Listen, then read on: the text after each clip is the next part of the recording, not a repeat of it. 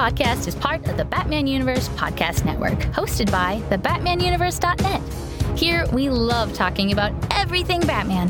The BatmanUniverse.net has news, original content, and reviews about Batman comics, movies, TV shows, video games, and more. Check out the BatmanUniverse.net and join our Discord server to start chatting with fellow fans. We can't wait to talk to you guys.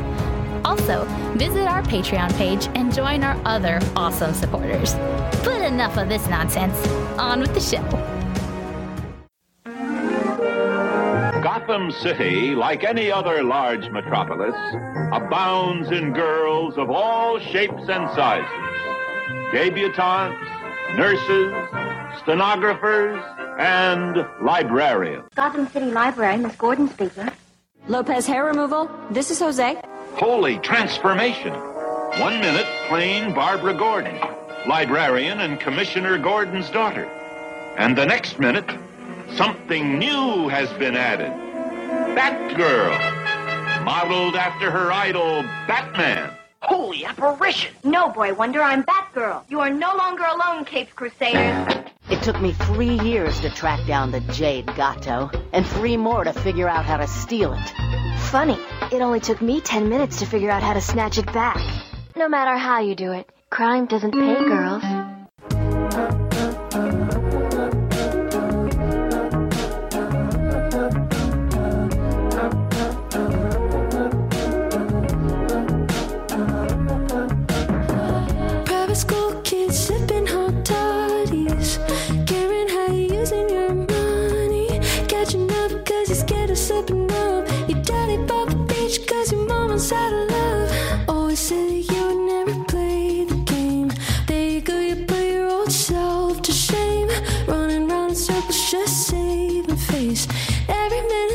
Fake.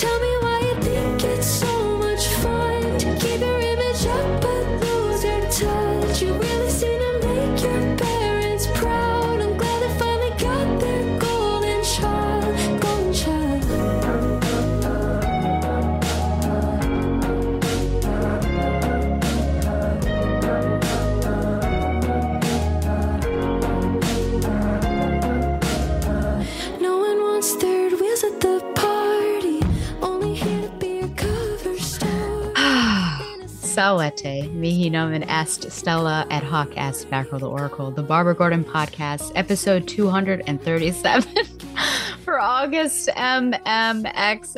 I just, it's not even over. I thought it was going to be over. It's not even over. Batgirl to Oracle is brought to you by MileHighComics.com, your new and collectible comic book store. Mile High Comics has an inventory of over 5 million comics from the gold, silver, bronze, and modern age, and over 100,000 trade paperbacks. If you're not into the vintage stock, Mile High Comics also has a subscription service called the New Issue Comics Express, offering a discounted price for comics right to the shelves. So if you're looking for vintage back issues or a great runner subscription service, be sure to check out milehighcomics.com. Today was the first day back for me for work school, and then I had my school school, and then I closed at Michael's, which was nuts because they only scheduled two people, and that's that's terrible. Uh, and now I get to come on and talk about war games. So one hell of a day for me. This guy's perpetually busy as well. He's on. I thought it was the third and final time he was going to be on, but no, I'll talk about he's have to come on again. The pain just doesn't stop. But he Oh, is- man. Yeah. Well, not you, the pain, but just like I, I know, oh, but you like you like said at the beginning, you're like, oh, this isn't so bad. it wasn't act one was fine it was fine act two was like oh my gosh and now here we are but anyways it is joe sway as i call him or Joshua Lapin-Bertone welcome back thrice Hello. Yes, I've been waiting um since the last episode outside of the Colis outside of the Coliseum, ready for you to give your signal so I can go in and charge. yeah Yeah. and we don't know what the signal is but we'll know it when it happens We don't know, but but but we'll know. yeah I mean, we'll um, know Yeah, Harold is currently on stage right now, rallying all the you know podcasters. Yeah. and what's just got- doing baking pizzas Donovan probably started this war games. Like you know that's true he threw the wrong pizza on the wrong he threw the pizza on the wrong. oh man, that guy. Oh man. Yeah. Now I do want to say I apologize for the audio of the previous episode. I knew immediately once I started editing that my audio was bad. And I knew also immediately that the reason why is because for some reason the setting didn't go through this fancy mic, but through the actual computer. So hopefully it sounds better. But I know Hornacek wrote on YouTube about it. Oh, and then uh, the good. Crawlspace. Is Hornacek from Crawl Space? I I mean, he's from probably like you know a lot of other things that are not, but that's like my Oh, association with him. Whoa. He had this running thread back when I was on Crawl Space, and, and I talked about this with Donovan recently that like how long it's been since we left Crawl Space, and I was like, oh, almost a decade. But like he had a thread where he would like quote funny bits from like different episodes, and he was going from the beginning. And like Brad would like read those during the podcast. Some I think Brad would read them. I- but I I just remember like those were always a delight because he would like find little like I mean, I guess that thread's gone now because I don't know if you noticed, but the message board is uh is no more. That's It's all- interesting. It's all Discord. Oh, Discord. Yeah, yeah. I haven't. Yeah, so so so. Brad Brad uh Brad nuked it and he said it was costing him too much money in storage. So Oh, interesting. Yeah, I know they just had what their 30th anniversary or something. no. Oh 20th, Ah. wasn't it? Because some. Uh, um there I- was an anniversary. I, I heard about. yeah, I was it. with someone who got an invitation, but he was unable. to Yes, make it. I, I I I heard about that. My gosh, if that's true, I see. I don't know Hornacek's origin story unless Hornacek told me, and I've just forgotten because after I record, I just forget everything. But that's amazing that Hornacek has followed me. That's years ago. That was like two thousand. yeah. Five, six, seven. I don't know. So thank you for following along. Hornacek, you have to send your origin story now because I'd like to know who you are. But anyways, Hornacek, yes, told me about that error, and then uh, the good professor Carolyn Cook also texted me about the the audio. So I do apologize. Car- Hopefully, it's better. Carolyn. Yes. She's Or good. also from Crawl Space. No, she's not. No, she is not. I do know that that is not true. That's not true. Now, uh, my former Earth 2 BFF, Shayna, who is a fan of Pelicans, if you recall this, remember the Pelican capybara situation we had last episode? I remember you sent me a video and you asked me like, well, why the, is yeah, what is the pelican doing? So your thought, your conspiracy theory, if you will, is that the pelican is vampiric. It's a vampire, but doesn't cause any damage because it has no teeth. So uh Yeah. Shayna was distraught over this and wondered how how can this be if pelicans are around during the day? So do you have a follow-up? yes, the feathers obviously protect them. Oh, take that. Okay. Okay. Yeah. Easy peasy. Yeah. Okay. That's it for my intro. W- uh, Find your joy segment. It seems like it seems like we just recorded last week, so I don't know what's changed for you. Well, Actually, I do know what's changed for you, so you can tell me all about it uh, Oh. in, a, in a short amount of time. But this is Shag's Mac and Cheese, a comfort and joy. So, what has brought you? y- San Diego Comic Con. I figured you would talk about Oh, that okay. and being with our naked friend. yeah, you said like, what's changed. I was thinking, did I go through a big life change? So much has happened in like the last like month since we've recorded. Just, I, I think it's been a little over. I think it's been more like five weeks instead of like four weeks. But it's like, yeah, like I've gone on like multiple trips since then. Yeah, San Diego Comic Con. Um, that was fun. Um, yes, our naked friend Donovan uh, returned. This was Yep. his first time at SDCC since 2019 Wow.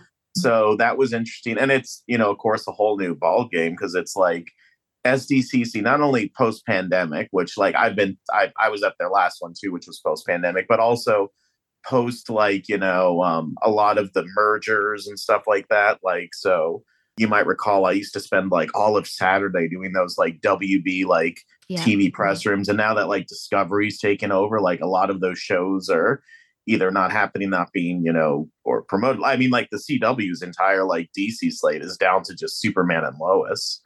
And uh, and even that did not get an SDCC panel. And obviously we're dealing with the strike and stuff Yeah. like that too, both writers and actors. But some people listening, and it's like, well, Josh, that's the way San Diego is supposed to be, just about the comics, not about the media.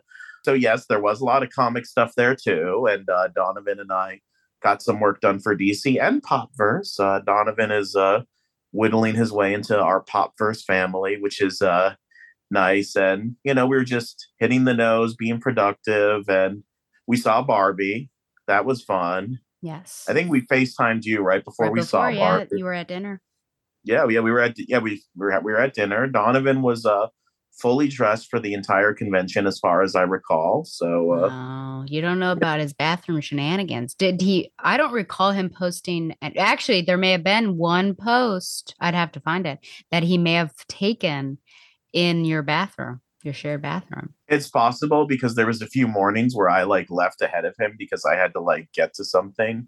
So um that was uh that was good. And then after San Diego, this is one of the craziest things that I like did. I, I couldn't believe I did this because you know how much San Diego like takes out of you, like physically, uh, course, yeah. mentally, and People everything. get sick often. Yeah. Yeah. So like I got back, it was like I left on a Monday. So like it was like Tuesday, like late morning when I landed. And by Thursday, I was on another trip. So, and it was an 11 day road trip from Florida all the way up to uh, Manchester, New Hampshire. So, uh, one of the families that I work with, which I, I alluded to some of, you know, the stuff um, on the last episode, they experienced a personal tragedy. So for the end of the summer, the boys and I, we drove their cousin who was down there uh, for the aftermath of the tragedy back home. And we thought that it would be a nice, like, end of summer boys road trip. Um, these boys have not experienced a lot of seeing America and stuff like this. So a lot of this was new for them. So we went to Washington, D.C., saw some landmarks, we went to New York City. So it was a good trip. Um, we decided if we're going to do this, we're going to do this in a fun way. So uh, we rented a Tesla, which was like, ooh, that was an experience too. Like Yeah.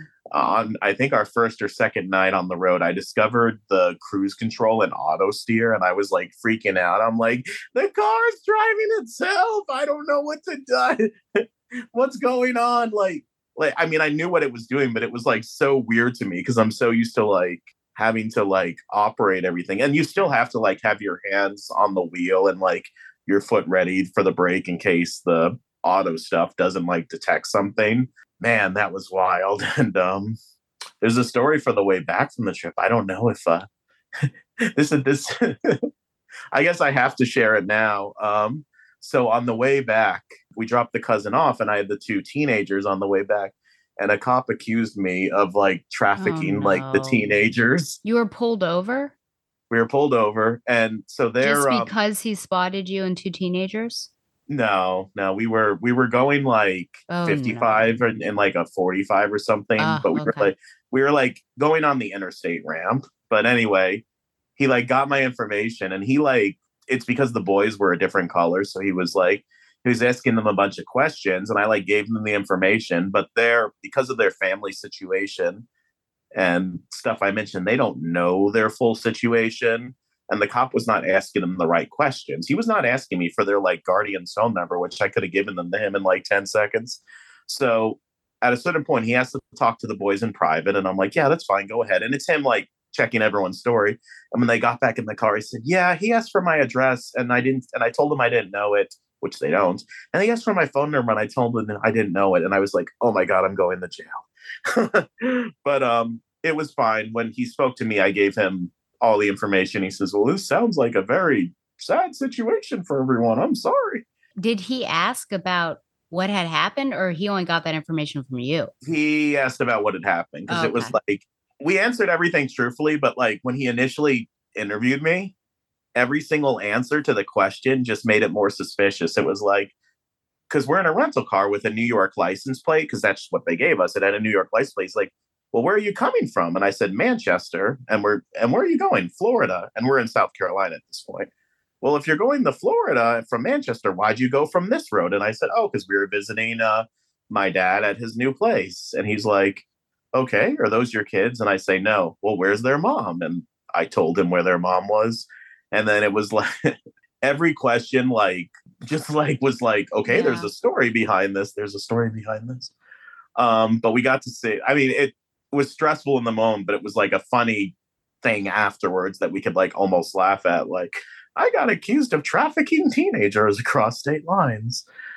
Um, the second time? Wasn't there a time at like 7 Eleven where someone thought you were Mexican and you had two white children and they also called the cops on you? Yes, Okay. Publix. You have like the worst luck being around. Yes, I, I I have the worst luck. Indeed, I do. But uh, Yeah. Um, and that other thing, that that other thing, like didn't get you. Would that have been pulled up when he was putting your it, information? in? it, it was it was not pulled up no Okay. but like but i mean i told him and i had like a little bit of like light ptsd from it because it was like oh Yeah. this is like everything's gonna be all right but now aside from all that this was a good trip for everyone you know we got to see america it was a great way to end the summer and it was like a positive healing thing after a tragedy and we could laugh about the incident with the cop you know and um, obviously, it would have sent me spiraling emotionally like five or six years ago, and I'm in a better place now. Um, we got to see my dad and Mindy's new place in South Carolina because they um, just retired, so that was nice too. So that was um, finding my joy was an 11 day road trip Man, yeah. right after had San Diego. I don't know how I did it. Diego. I don't know Had how I did it. had I not had to work on Saturday, I would have definitely driven over to the Great Wolf Lodge and gone swimming with you all. we went to Great Wolf Lodge. Yes, that was. Yeah. And it's uh, like I said, these are teenagers that haven't had a lot of life experience. So, like my brother Jesse said, like, would they even care about Great Wolf Lodge? Like, they're kind of like old, and I'm like, oh no, they loved Great Wolf Lodge. They were like, look at these rooms, wow! Like, because the rooms were like really Yeah. nice. They're very nice, yeah. They liked the water park. You know, it's not like a Florida water park, like, Indoor. and they yeah. could have met the famous Stella, but alas, Alas. Alas Yeah. alack, yeah. because they they see your picture all over the apartment. Oh yes. Brown or blonde? I only brown, right? I think I have to. Up, I mean, I have not updated my pictures in a while. The only one where you're blonde, I think, is um. There's a picture of us at the beach with our naked friend Oh, from 2017. I think you were blonde in that one. I'm not sure. maybe. I'm, it, it's in the living room. I'm too lazy to get up and look, and I don't want to take the iPad with me because then the whole Yeah. podcast community will see my messy apartment right That's now. That's fine. That's fine. I didn't go fully blonde until 2019, so that might have been highlights potentially. But It might have been highlights because I'm looking at my lock screen, which is us at BGSU, and you're still like completely brunette there. yeah, and super long hair, I think. Yeah. Um, yeah. Well, thank you. Thank you for that. Find your joy. I'm glad you did it. I have to say, I think I've only been like pulled over by a cop once because my tail light or like one of my brake lights was out. So he told me. And then when I was a small child, I remember we just had gotten back from ice cream and I had like a cone. And I think that was also like a light situation. Like we stopped my parents and I just like completely lost my appetite. I like lose my Aw. appetite. Feels like my bowels are gonna get loosened. I get really nervous. So I don't know how all those questions would have made me exceptionally nervous and then that would have made me look guilty, I'm sure. As for me, I think the main find my joy was my recent trip to Falmouth, Massachusetts, aka Teaticket. And I do want to do like a step by step or a day by day, but I think now is not the time because I know that this episode is going to be long and it's late already. So I I will just say that. So I'll do it. I'll tell you guys what the plan is, but it'll be next episode. I'll go day by day. So Harry, my you know right round, all the all the names that I call him, turning mm-hmm. thirty, turning thirty, and his mother, the mayor of Teaticket, decided to decided to fly Donovan and me up to celebrate this. Okay. So this was planned April, May, April, May of last year. So secrets were kept. Now I game with him once or twice a week. And, you know, once we got closer, I was asking, oh, what are your birthday plans? Things like that. Cause, you know, I'm interested and he just wasn't getting it.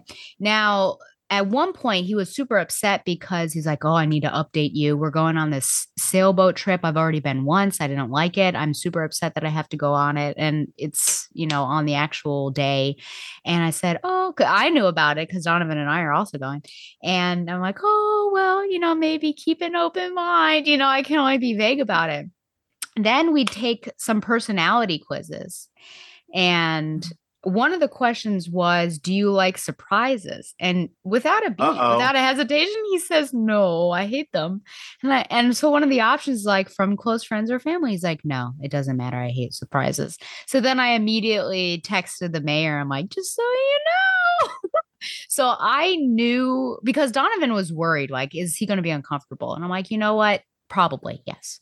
He he says he lives in a state of discomfort. So I'm just like he's going to be immediately discom- uh, uncomfortable, but then I think afterwards he's going to love it. So Donovan and I hid behind the car, and then when he got there, we like shot up and said happy birthday. I said ooga booga, and there was like this look that he was not comprehending what was going on in front of him. Like how could these people be here? And then he kind of buffered. But throughout the entire day, which was on Friday, I kept asking how he was doing.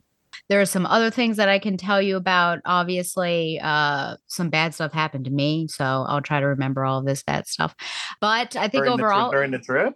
yes, involving a flight, involving a flight. Oh, Donovan briefly mentioned that. told to me. that. Yeah. It was interesting because after it happened and I like FaceTime Donovan and had Harry in the picture and I was like, surprise, I'm still here. Donovan said, you know, I'm sorry. It seems like you've had a rough go of it lately. And I'm like, thank you. Thank you for saying that. Cause I feel like I say it a lot. Like I have had a really bad past two years. And when other people notice it, I'm like, thank goodness it's not just me. It really is true but no, overall it was great. Uh, Donovan at one point said, like, I haven't seen you this giggly or like free in years. He said that to me. He said that you were Yeah. like lively, like, like- hyper goofy Stella. Yeah. It was like the, I guess, I don't know if that's, if that's quote unquote normal Stella, then that's what you got. But I, I think it was just because I didn't have school, school, my school was done, didn't have work. So it was like no responsibilities. And I was yeah. a distant from everything. And it was just like nice to be that. And then of course I come home and it's like everything comes crashing down on me. I've got job. Oh yeah. But no, that was that was great. the Women's World Cup. Now I'm just gonna play armchair sideline analysis for a bit. So I, I said UG and yay in my notes. So the UG is USA. The USA team really let me down. Uh, it let Oh. uh, yeah, I mean they, they lost their first uh, first round of uh, the. I didn't know what I was cheering for. I thought that they won. So when you, You, said USA, yeah, was well, like, that was the hope. Like every, they were going in. I think they were number one ranked in the world. Okay, but I mean, from the outset, things were very weird. Uh, I'm glad Vlatko is gone, so he's he's left. Uh, mutual decision, but it was weird because he gave the captaincy to Alex Morgan. Okay, and Lindsey Horan. I'm like, oh, now Lindsey Horan can play pretty well, but I think immediately Crystal Dunn needed to be captain. And so I'll just throw out racism. I mean, if you look at her 2019 play for that World Cup, she was holding that back line, especially against France. Like you should have seen what she was doing. And I feel like she kind of had that tenure and should have been the captain. If you want to switch out one of the two, you, you choose. But Crystal Dunn, I think, definitely need to be. And then just interesting picks for their team. Megan Rapinoe, which I guess I'll get back to, that's a bit iffy, but like I don't think Julie Ertz was up. Uh, she had just given birth, and I, I I don't know that she was physically ready to come back. There was some like standout people missing. Of course, there were a lot of injuries, which I could go on and on about about all the ACL injuries, and that's just problematic in the in the women's game because they're not being taken care of like the men are. But like Ash- Ashley Hatch from uh, DC Spirit, I think she should have been called up and kind of take other, these other people. Because we had this 18 year old Alyssa Thompson who it's fine, you know, she's probably good, but I feel like even with she barely played and she didn't really make much of an impact, and so I think why why put an 18 year old on there and call me a hypocrite because Spain had uh Paralluelo and she was great. She's also 18, but completely different. So I think that the team was just chosen oddly. Vlatko was doing some weird stuff. He was like not putting subs in. I don't know what's going on there. The team itself wasn't playing as a team, just as a bunch of individuals. And then Megan Rapinoe coming on and playing poorly. I think her time, I mean, she's retiring. This was it for her. But honestly, she was not she was not playing well and and she carries she carries a name and a cause with her, but but that wasn't good. That which the cause, of course, women getting the flack. Um, they didn't score enough, which of course in 2019 they're like, you scored too much against Thailand. Getting uh, some backlash against not uh, singing the national anthem. People are saying, you know, this is this is the time to to be unified for for America. And I'm like, actually, this is the time to because you're on a national platform to stand up for what you believe in. And also, those are hypocrites because they were the ones after the U.S. won 2019 saying equal pay, equal pay, equal pay. So you can't do that and then four years later say that. But my other team was England, and so they made it to the final, which I was super happy about. Didn't win, sadly. Spain uh, beat them, but I was happy to have another team, perhaps a team that I like more now than the US, uh, get there. But this whole World Cup was pretty nuts, just with these Cinderella stories like Jamaica that didn't even have a women's program two years ago, making it to knockout rounds, Colombia beating Germany. Uh, we have two teams in the final for the first time ever, Spain and England. So it was, it was nuts all around. Uh, I don't think that that the U.S. deserved it. So I'm I'm glad that they they didn't win. But I think that's it for my armchair analysis. I don't know how many people cared about that, but I did. Okay, so we are. I, that wasn't necessarily find your joy, but I was like waking up early. like the first, I guess it was Harry's birthday, which was on Saturday. Woke up at 5 a.m. Went on a run. Came back 6 a.m. Watched. I think it was maybe England versus Sweden. Maybe I, I can't remember what it was definitely England uh, playing somebody. So that's how dedicated I am. Because those were some early games. I woke up at three for a game. Yeah. Okay, we're moving on. So we're in Act Three, which is also called Endgame, Act Three of War Games. Uh, naive Stella over here thought this was it. Unfortunately, after after Act Three, there are two epilogues and then we have war crimes plus some secret files and that kind of business. Now, War I- Crimes was released like months later, though, to- which is be- interesting. Yeah, It- it's- well, it's- especially It's yeah. a sequel, like uh as if we wanted it or needed it. well, and it was also to fix some of the problems with war games that we'll get into. Yeah, we certainly yeah because issue 8 act part 8 I'm like, "What? That's how you're ending it?" So, Josh When Batman's, oh, I'll, I'll, we'll get into it. yeah, we'll get into it. It was just nuts. So I was like, this is the end? Ah!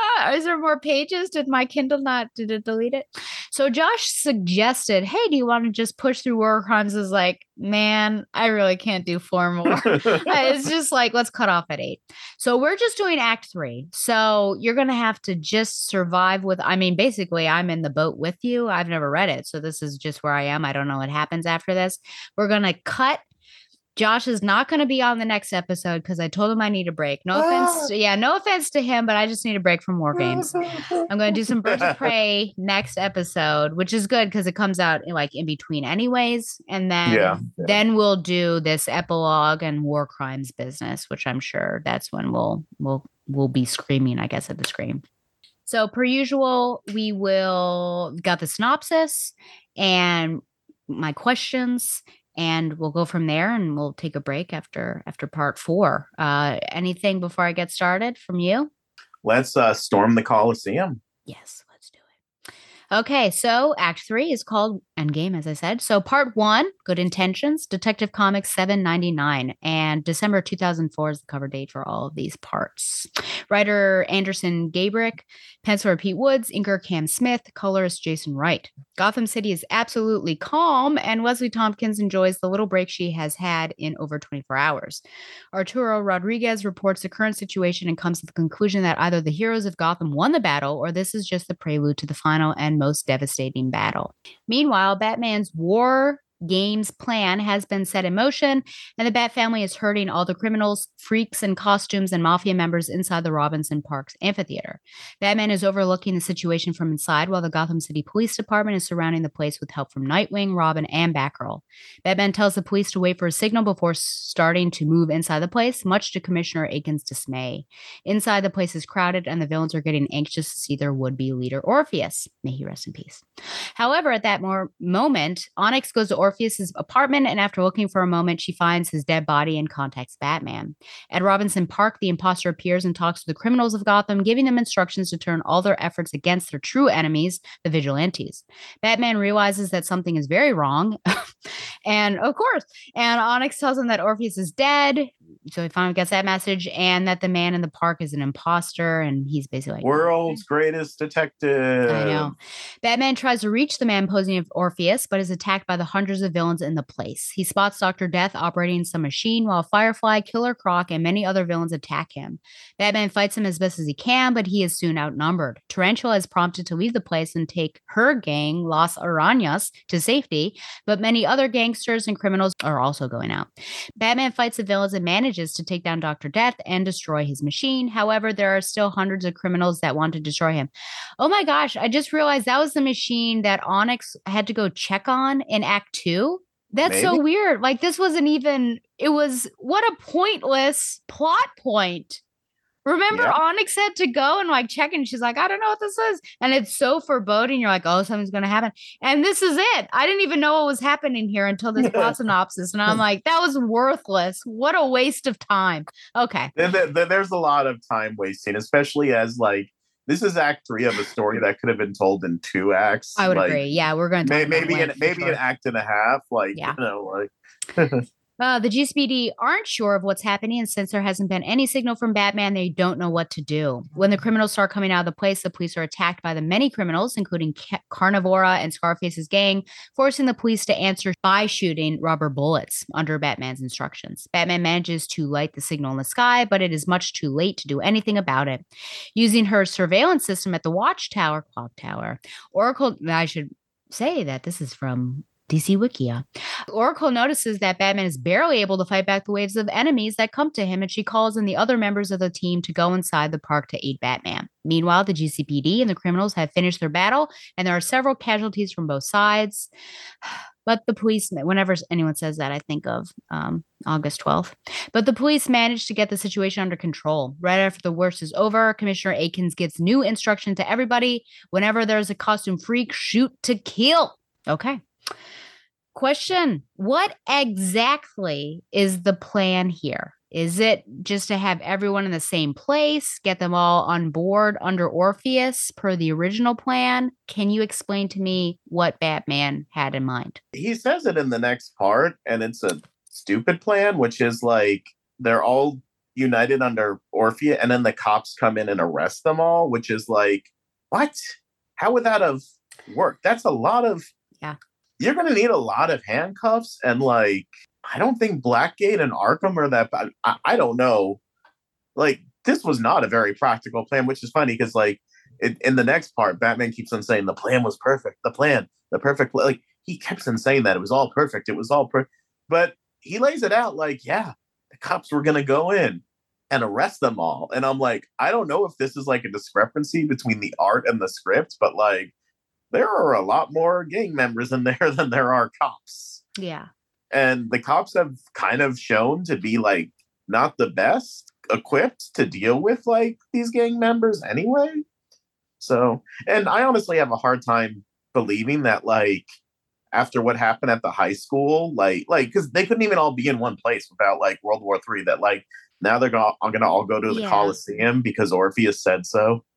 And who is gathering them though? Or I mean, I guess like there's like a messaging system through the underworld that like was activated through like matches Malone and Orpheus and all that and Onyx. Yeah. That's interesting. Just because remember when he was trying to get the I don't know, the double dragons, the Yakuza or whatever, and then they pretended to go along with him and then started fighting him. I mean, it's like no one was listening before, so I don't know why. Because they'll listen to they'll listen to Orpheus. They're not going to listen to. Yeah, but no, Orpheus was the one to try Oh, to do that. And like, yeah. So I just don't know why it's now been a it's all long of a summer. yeah, yeah, you and me both, brother. Yeah, I just don't understand why it's all of a sudden working. That because if this were true But now, why didn't it work before? but it's not working. This whole plan. No. I mean, the, But o- the only there. the only thing that works is that like the gang members are like taking a break from killing each other.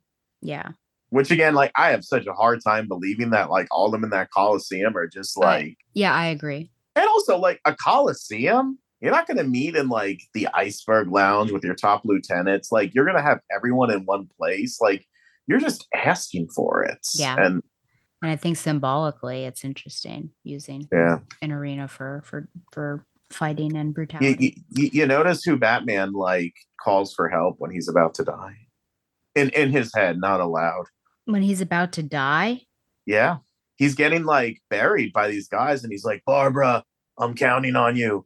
Barbara, Barbara. I know that Barbara's gonna like send someone to save me. That's Oh, like, oh, the yeah. Barbara that you've been like shutting up the last two acts, and the Barbara that you're gonna Yeah. continue shutting up for the next like for, for the rest of this. oh my gosh. In a worse way coming up too. Yeah. Yeah. Yeah. Uh, so the interesting speech that Orpheus, aka Black Mask, says. So I'll start at the the beginning. Your unified presence here tonight shows that you have intelligence and a powerful sense of self preservation. It shows you understand we cannot continue to go down the path of a bloody, barbaric gang war. Our goals are the same. Our needs are the same. Our enemies should be the same. If our goals or needs and our enemies are the same, ladies and gentlemen, then what the hell do I need you people for? Oh, don't get me wrong. You are also very good at your jobs, but I really don't expect that you'd fall into line. So I'll just have to recruit a new army, I suppose. This seems like a confusing speech uh, because if everyone is like listening to you, why would you discard them just to start up again? And in the end, he actually And- uses this army. And, and it's also there's one of you, and like Yeah. a lot of, unless it's like an abusive dad, like reverse psychology thing, like tell them that they're worthless so that they'll try it. Like, but I, I, I don't think that it's that smart. Like, Yeah. you know, like I don't think it's that deep. yeah, I, I just think this is one of those things where like a lot of times with cross, and this is just my theory. I wasn't in the writers' room, but like I know that with a lot of these crossovers, you have like plot beats like planned out, and then everyone writes the individual scripts. And this is one of those things where like the individual script didn't match with like the rest of the plots Okay. that were being told, but sometimes it happens too late. Like a lot of Nightwing stuff that happens in the aftermath of war games, like the continuity is really all over the place with Nightwing. Okay. Yeah. I said, uh, I know it's comics, but this corpse that is Orpheus, were you at all confused? Because his face is still on. So I and said it's then he's lo- still bleeding. I said it's been a long summer. I couldn't remember if he made a mold of Orpheus's face or if he cut Orpheus's face off. Well, I remember that he, and I can, of course, flip back in my, in my, Like I remember he made a mold of the face. yes, like he did And have used to make up for skin. it. Yeah. But part of his shtick is taking other people's faces off. Maybe he put it back on for fun, so that Onyx looked fun. I get, uh, it's it, Yeah. it's again that goes with what we said about the black mask speech where like it's one of those things where like issue by issue like the scripts don't always match up because of how Yeah. these are all made at the same time And so I mean, like yeah. when, when you're writing part five the person that's writing part two is writing part two at the same time like you know where your story has to begin and where it has to end but like you have not seen the other person's script all you know is that like there's an orpheus corpse That's true, yeah. But as he gets punched by Batman, it's like chunks of the makeup, kind of in a clayface sort of way, uh, fly off. So it seems like it's more makeup than skin. But I honestly really thought that chunks of um, Orpheus were flying all over. Yeah, it, it doesn't look good. Is all I have to say about that. A- another thing, when I say it's been a long summer and like I might not remember like Act Two as well, but like the police are listening to Batman, and I'm like, am I wrong in thinking that when we left this, like Atkins told Batman, no, we're not going to do this for you? And like he spoke to Gordon, and like Gordon was like, yeah, like you should have arrested him for even suggesting it. So like, did did something change, or, or am, am I like, did that 11 day road trip fried my brain? He basically commandeered them. he come, but but like Atkins is like going along with it. Well, I don't know that he can. He has any say now. He's commissioner. He's got he's got a. I almost dropped an f bomb. He's got a bleep bleep. yeah, Yeah, he's, he's got a bleeping say. Yeah. Like I was like, I, I I seem to remember like Batman asking to do this and Atkins saying no, and like now we're doing this, and I'm like, and of course, like it does go wrong. Like surprise, surprise. Maybe Yeah. you're like perfect plan, Batman. I get so mad in the next part when he's like, "Who's the perfect plan?" I guess I'm confused because that that's a face. So I don't know if it's only made of the- putty or it's I don't know. Yes. But how does I that? mean, uh, yeah, I don't know. I don't think that that's like Orpheus's like face ripped off of his body though, because it would be it would not be that like clean. I guess it was like a. I was thinking it was a Joker situation. Remember, he cut off his own face. The and then it Joker. back on. Yeah, that guy. Oh, I, and that that was pretty messy. It was yeah. So that's that's what I thought was happening. Yeah, I don't know what to say. Well, if yeah, but all the the cops are following him, so I think it, it was a choice. Each cop kind of had an individual choice of do we follow Batman or do we not. But then he does rest control. He is in the commissioner. Yeah, I guess I was confused. Just go back to that, the Orpheus. I guess maybe his face wasn't cut off, but uh, he is still bleeding for some reason. So I don't know about that. But a bat was cut into his chest. I think those were the only notes that I had on this. Do you have anything else that you would like to say on this particular part? I addressed my notes like as I was responding to yours. I like put mine in there, which were my notes were like, um, I'll just like read read like what I put. I said Batman controlling the police at dot dot dot, which was my way of saying like, wait, was he supposed to do that?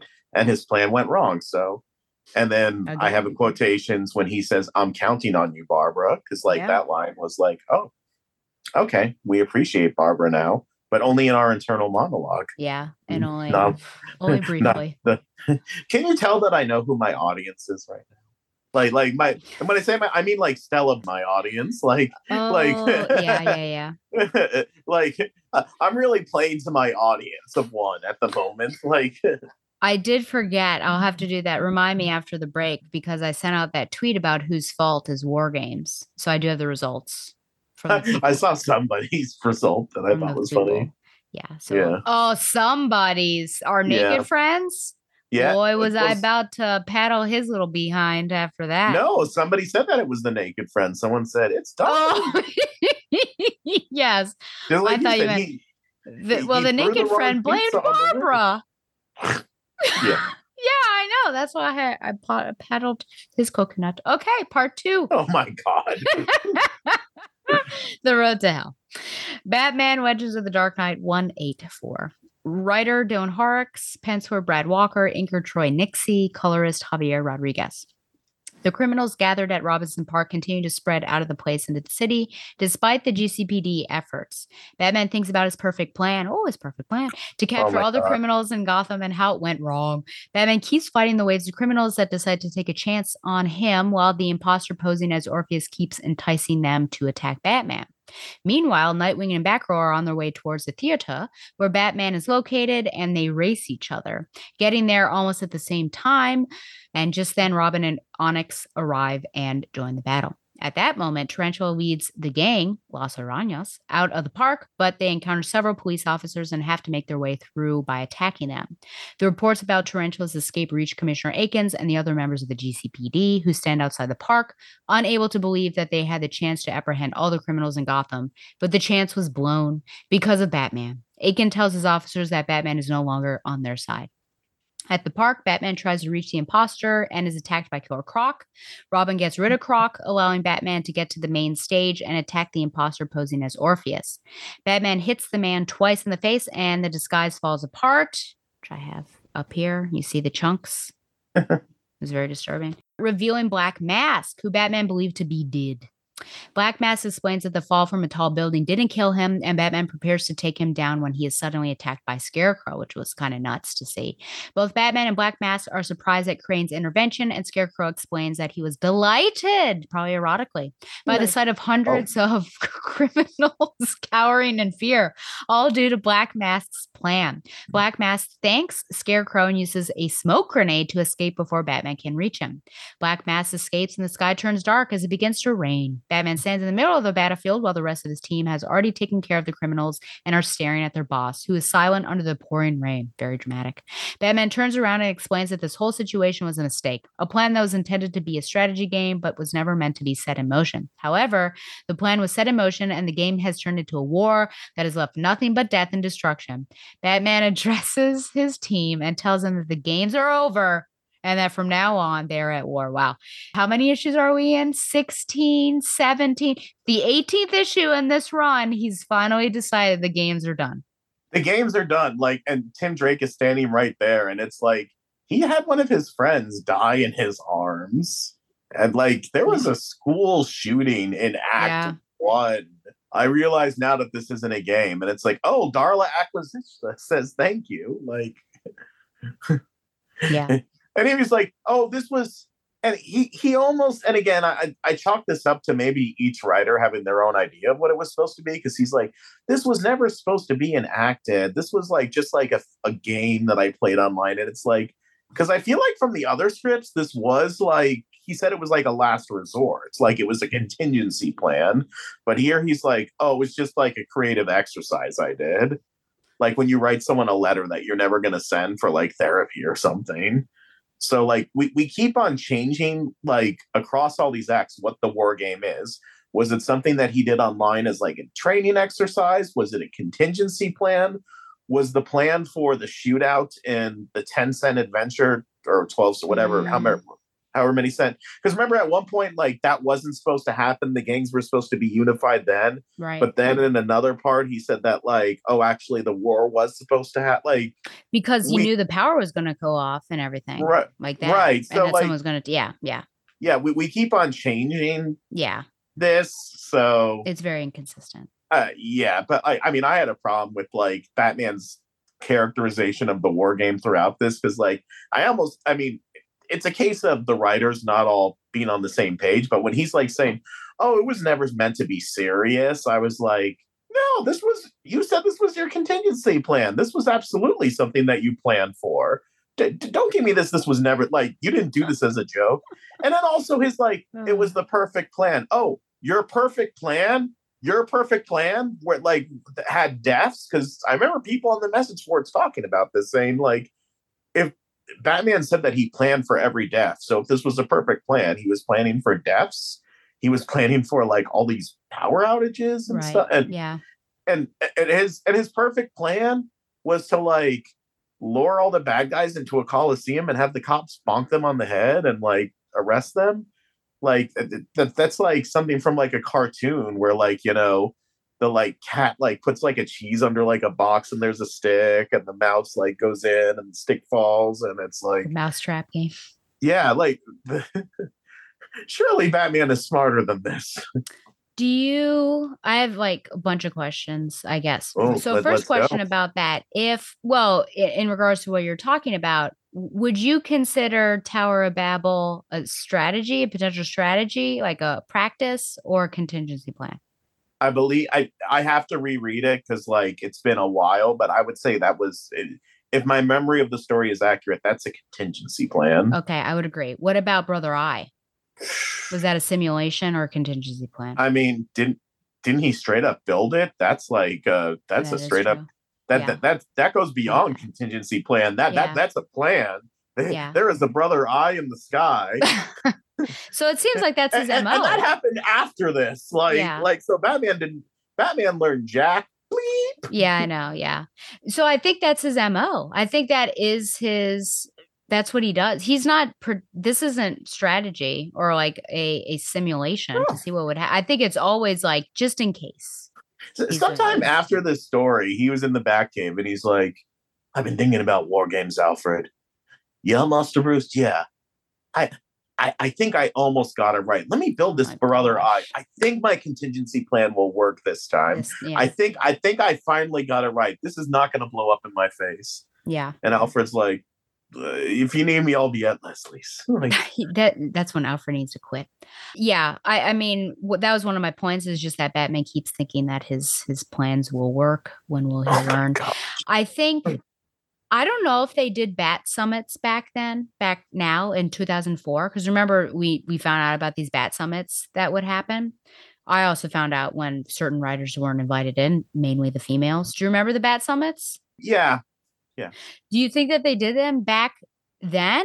Uh, or is this a sign that they did not? Because I feel like I- that's something easy to do is like plot out what is the war games, what were Batman's intentions, and then have everyone like trickle down. I But these they did- inconsistencies are just because I think I read about the summits, but again, there's a difference between like having on a whiteboard, like everyone's like plot points yeah. when you're writing your scripts at the same time, because like person writing Legends of the Dark Knight is not seeing the script for the issue of Nightwing that's coming out that same month because these scripts are all being worked on together. Th- th- th- things fall through the cracks. Like, yes, they plan the outline together, but outlines are. Did you? Yeah, you interviewed Devin Grayson recently, right? Or you're about to? Or oh, you you should ask her about this because she was one of the writers on War Games. Or you are interviewing Devin Grayson coming up, right? Didn't you tell me that you were planning on it? Okay. No. Never mind. Yeah, I don't know. I I had interacted with her on Twitter. I guess we can Um, ask her on Twitter, like, like, yeah, like, ho- what, how, like, if if she's writing Nightwing, does she like the Nightwing chapter of War Games? Does she know the script for what's happening in the Robin chapter of War Games? And I'm thinking no, just because, like, I'm not, and I'm not blaming the writers for this. I'm just saying that, like, due to the nature of the speed and how these things are made, like, it's the editor's job to keep track of all of that. Yeah.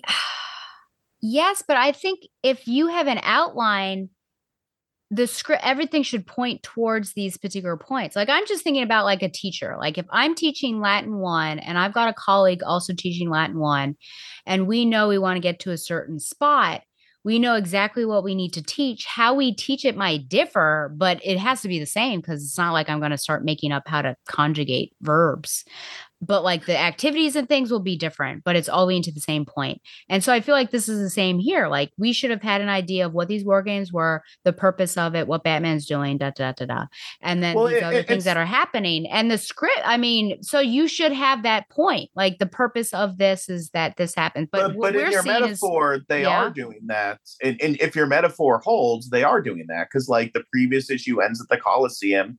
This issue begins at the Coliseum. Like, they're fulfilling that mission statement of connecting, like, the end of part like three to the beginning of part four. It's the particulars of the scripts where, like, little details.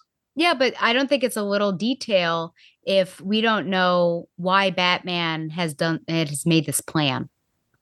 and I think that that's a, I mean, I hate to say fake because I was not there, and I've made zero comic books in my entire life, except for the ones that like I made in Sure. sixth grade. You know, Yeah. like uh, that the world will never see. But um, like Aw. as someone who was not there, I'd say that's a failure of like the team of not being on the same page during the original like meeting of like knowing what the war games is and maybe the failure of like you know maybe that should have been something established like in act one like what is the war game like making it very very clear because we still like it's still this very very like vague plan like was the power supposed to go out but if the power is supposed to go out then why was the shootout and that stephanie called at that meeting not supposed to happen and Yeah. like you know And um, the and, and you make a big I mean, you brought this up, you brought this up in the last episode and you brought it up just now. The fact that Batman, had he known this, he would have known that people would have died. And he Yeah. comments, I think, in I twice in either one issue or just once in both of these parts here that we've done that hundreds of people have died. I think that's actually a low ball number. Um, I feel like more people, way more people have died than that. But the fact that he, we're saying that he has expected that and that that's very much out of Batman character. Mhm. So yeah, I, I I don't know. People maybe Yeah. don't take a step back and think, oh, da, da, da, da. yeah, I'm not sure what the point of war games was. That's what I'd like to know. Just like, what was the point of it? Um, maybe I'll ask you that. I mean, and then maybe the war crimes will find my, out. My, my theory is, and I said this in Act One, my theory is the point of War Games was to get the Bat family out of Gotham, to get Batman to be on the wrong side of the police again, so that way the Mm-hmm. comics match Batman Begins. Oh, that's interesting. Uh, but the Bat family is still in Gotham by the end of this. No, the like in the next issues of like Robin and everything like that, like everyone goes there. Everyone's Oh, in their and they- epilogue. yeah like this is Okay. this is not this is not a spoiler for me to say this is like just like a like war games is basically like sending everyone off on their own thing Okay. like cass cass and tim are going to bludhaven Yeah. barbara there's no clock tower so obviously you'll see you'll see in birds of prey what she's going to be up to Yeah. um spoiler when i say there's no clock tower but like i mean you read this recently Yeah. spoilers for the listeners something's going to happen to the clock tower Soon, yes. what's emmett brown In and marty net sort of mcfly going to do Yeah. You're right. Yeah, this was when I talked about it's uh, it's difficult to imagine the police being able to arrest those hundreds inside the amphitheater, which Yeah. yeah, it's it's brought up more the the point of the story or the going to Robinson Park is is made more clear in this particular issue. Uh the Croc and Robin matchup reminds me of I think it was No Man's Land that they fought against each other. Um, if it wasn't No They Man's Land, it was Knightfall. But yeah, it was No Man's Land. So I thought that was Oh, well, they fought a knife. They fought a knightfall as well. That's They've yeah. had- uh, but then they- they've had a few yeah, fights. But then Batman kind of does a switcheroo and tells Onyx to go after Croc, which I thought was interesting. Talked He's like, oh wait, never mind. I already read No Man's Land. You do it. Yeah. Onyx." Uh, the horrifying reveal of Black Mask with bits of Orpheus flying everywhere. Ugh. Are you surprised that Scarecrow landed such a punch on Batman? yes and no. Yes, because yeah, Scarecrow's not a fighter. Yeah. And no, because um this is something that one of the th- this is not a spoiler, like what I'm about to say, because this is like one of the ways that War Crimes addressed some things that people had complaints about in war games. And one was how were all these people landing these hits on Batman?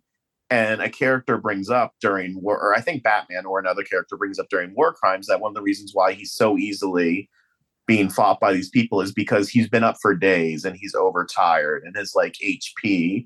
When I say HP, like when you're like a video game character and you're like life bar's low, like he's low, he hasn't had like a meal or health or whatever, so he's he's not operating at his best. So people like Scarecrow and later on Black Mask are able to like get him. Okay. Uh, I will have a question about Scarecrow later on. And then my final question is Do you feel Yeah, me too. do you it's probably the same thing? I'm like, what the F just happened? Yeah. Is it a pot? I don't know. Uh, What is it a positive or a negative character development or aspect or just did I say moment of Tarantula that she cares more about her gang than Batman in the amphitheater because she ushers Positive for around. Tarantula, negative for Batman. Okay. Because I mean, she's been entrusted with these people, and this yeah, is, uh, she's done it. And she's taken that to heart, and she stood up for them for Batman, saying, "No, I'm not going to make them fight this war for you." You know, Yeah. like still, she still took them to the Coliseum in the first place, which I thought was odd, but like, no, um, I like that for Tarantula. It it's weird because like a few months ago she was trying to kill Barbara Gordon, but like you know, I know. Yeah. And steal dick away from her and all that. well, and, and she got him. They're uh, Yeah. Yeah, don't remind me. Anything else on part two? nope. Okay. Then we are on part three Casualty of War. Nightwing, 98. Writer Devin Grayson, penciler Sean Phillips, inker Sean Phillips, colorist Gregory Wright. Batman sends his troops on single missions in order to take back Gotham City from the criminals that are currently in control. Batgirl is sent to deal with Killer Croc. Oh, I was wrong. I thought it was Onyx and Suicide King. Robin is sent to swipe the entire city. I think it's sweep, man. Sweep the entire city and check with Batman later. With Orpheus dead, Onyx is assigned as the leader of the Hill Gang, and Nightwing is sent to the west side of Gotham. Batgirl tries to warn Batman about Spoiler's involvement in the whole War Games plan, but Batman stops her from speaking in front of Robin. And after he is gone, Batman assures her that he is going to find Spoiler. Nightwing races across the rooftops of Gotham, thinking once again on his involvement in the murder of Blockbuster and his feelings of unworthiness as a member of Batman's team. However, his worries disappear when he spots Firefly going inside a building belonging to the Escobedo cartel. Nightwing remembers Firefly's involvement in the burning of Haley Circus and follows the criminal inside the building. Firefly is pissed and, and looking everywhere for anybody in the building. And Nightwing realizes that he has been working for the Escobedo cartel, but now that the gang has been eliminated, Firefly has no way to claim his money from them. Nightwing attacks Firefly by surprising him, and the arsonist uses his flamethrower against Nightwing. Nightwing uses the desk as a shield and he throws the desk at Firefly, almost hitting him in the head. Firefly stumbles and falls down, telling Nightwing that he must not kill if he's with Batman. However, as Nightwing approaches him, Firefly recognizes Nightwing as the one who killed Blockbuster, and now he is cowering in fear. Meanwhile, Catwoman arrives at Holly's apartment and she learns that Spoiler has escaped from Holly's care a few hours back. I thought that this was already mentioned, but here we are. Catwoman acknowledges that Spoiler's persistence might get her killed or promoted by Batman because she smiles at the end. Nightwing and Firefly continue the fight outside of the building and they give no sign of stopping. At that moment, Oracle learns through her system that the GCPD are attacking criminals and vigilantes alike. A couple of officers arrive at the scene where Nightwing and Firefly are fighting and they shoot at both of them. Nightwing tries to use Firefly's metal wings as a shield, which shocks Firefly, but he is shot in the leg. Firefly mocks him and Nightwing knocks him out for good. Nightwing leaves Firefly at the reach of the police officers and he tells them not to shoot him, but they aren't listening and they keep shooting Nightwing as he goes away from the place. A few moments later, Nightwing stops to rest on a fire escape ladder near the top of a tall building and tries to contact Batman by radio and tell him that he has been shot and is badly injured, but he can't stand the pain and soon falls unconscious. Later, Black Mask returns to his hideout and finds that Spoiler has managed to free herself, but has left a trail of blood behind her. Black Mask arms himself with a sharp weapon and starts looking for her. Okay. I found it very interesting that Batman stops Cass to talk to her after Robin is out of earshot. Do you have any thoughts on this scene? I think um, Batman is so happy to have Tim back, which he says as much, you know, in this storyline that he doesn't want Tim's performance affected by like hearing that Stephanie might be in danger or something. Yeah. Does that mean that he believes Cass is mentally and emotionally stronger than Tim? I mean, Cass already knows, but I mean, I'm sure he thinks that Cat. Well, it depends on how you define mentally and emotionally stronger, because I think that like both Tim and Cass are mentally and emotionally strong in different ways. Mm-hmm. But does he not it's- think that Tim can kinda hard. handle this revelation? Could Tim handle it? Yes. Would he prefer Tim not knowing because like he wants Tim free of distractions while he's out in the field and he's already going to be distracted because a classmate died in his arms and mm-hmm. Batman said, Well, I just realized this isn't a game like a week later. Like I mean, and again, this is me filling in the blanks. Like none of this is like in the subtext of the issue. This is just us like, you know, guessing why he would. But I, I Sure, think it's sure, just he doesn't want to worry Tim. He doesn't want to affect Tim's performance. And like until something can be done about Stephanie, that Tim's knowledge of the situation isn't going to help one way or the other. It's just going to get him more worried. Okay. So like don't tell him something until there's something to tell him Yeah. or something he could do about it. And he is just back in the game, but this action, I think, with Batman, Yeah. both Now, this what- action as well as the book and action that he'll do with Tim is interesting Mm-hmm. compared to him not worrying about Tim later on when Oracle's like, you should worry about Tim. So it's like I'm I'm watching two different Batman in this particular Yeah. act. Well, and then the bookend, like what he does to Tim in the final part of this is like that's a lot more messed up. Like I we do need to yeah, we'll have to talk about Yeah, that. well we're we're we're gonna talk about that. Like yeah. So there's like concern, but there's also not concern, depending on the the writer. I don't know. So there's just I mean, I, I think I, I I don't think that it's a contradiction saying there's a concern and there's not a concern. I What? think he thinks you no, don't think that's no, a contradiction? no, I don't because like he's concerned about Tim knowing about Stephanie, but he's not concerned about Tim in the field the way that Oracle is thinks that he should be concerned about Tim in the field. okay. It's a it's a it's but, wouldn't, but wouldn't one affect the other? Isn't he worried about Tim finding out about Steph because how he will act in the field? It's a nuanced situation. Oh, he doesn't think that Tim's gonna lose. Oh my gosh.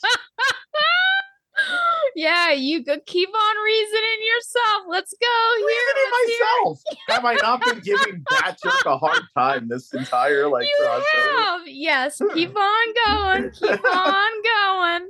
Like, there's things, and you've had this too with your students, where like you're worried about some things, but you're not worried about the other, and it's like it's it's just all a big nuanced thing. Whatever, man. Whatever. Okay, we'll move on. I, I don't even know if I have the if I can articulate it like as clearly as it is in my brain right now, but like That's okay. It is it, like he and Barbara are not talking about Tim's feelings about knowing what's going on with Stephanie. They're talking about Tim's general performance and mental situation at that moment. Batman's like he's doing fine. Now, Batman can think that Tim's doing fine and still not want to give Tim information that could jeopardize that. Mm-hmm. Okay. And that's why I don't think that's a contradiction. Okay. We'll see what the people at home have to say. Oh, the people at home, yeah. Uh, especially that that naked pizza thrower. Okay, are you surprised Nightwing acts the way he does in this uh, particular fight with Firefly? I noticed that there was no PTSD, whereas just a few hours before he had that meltdown with with a a bar Um, on fire. Yeah.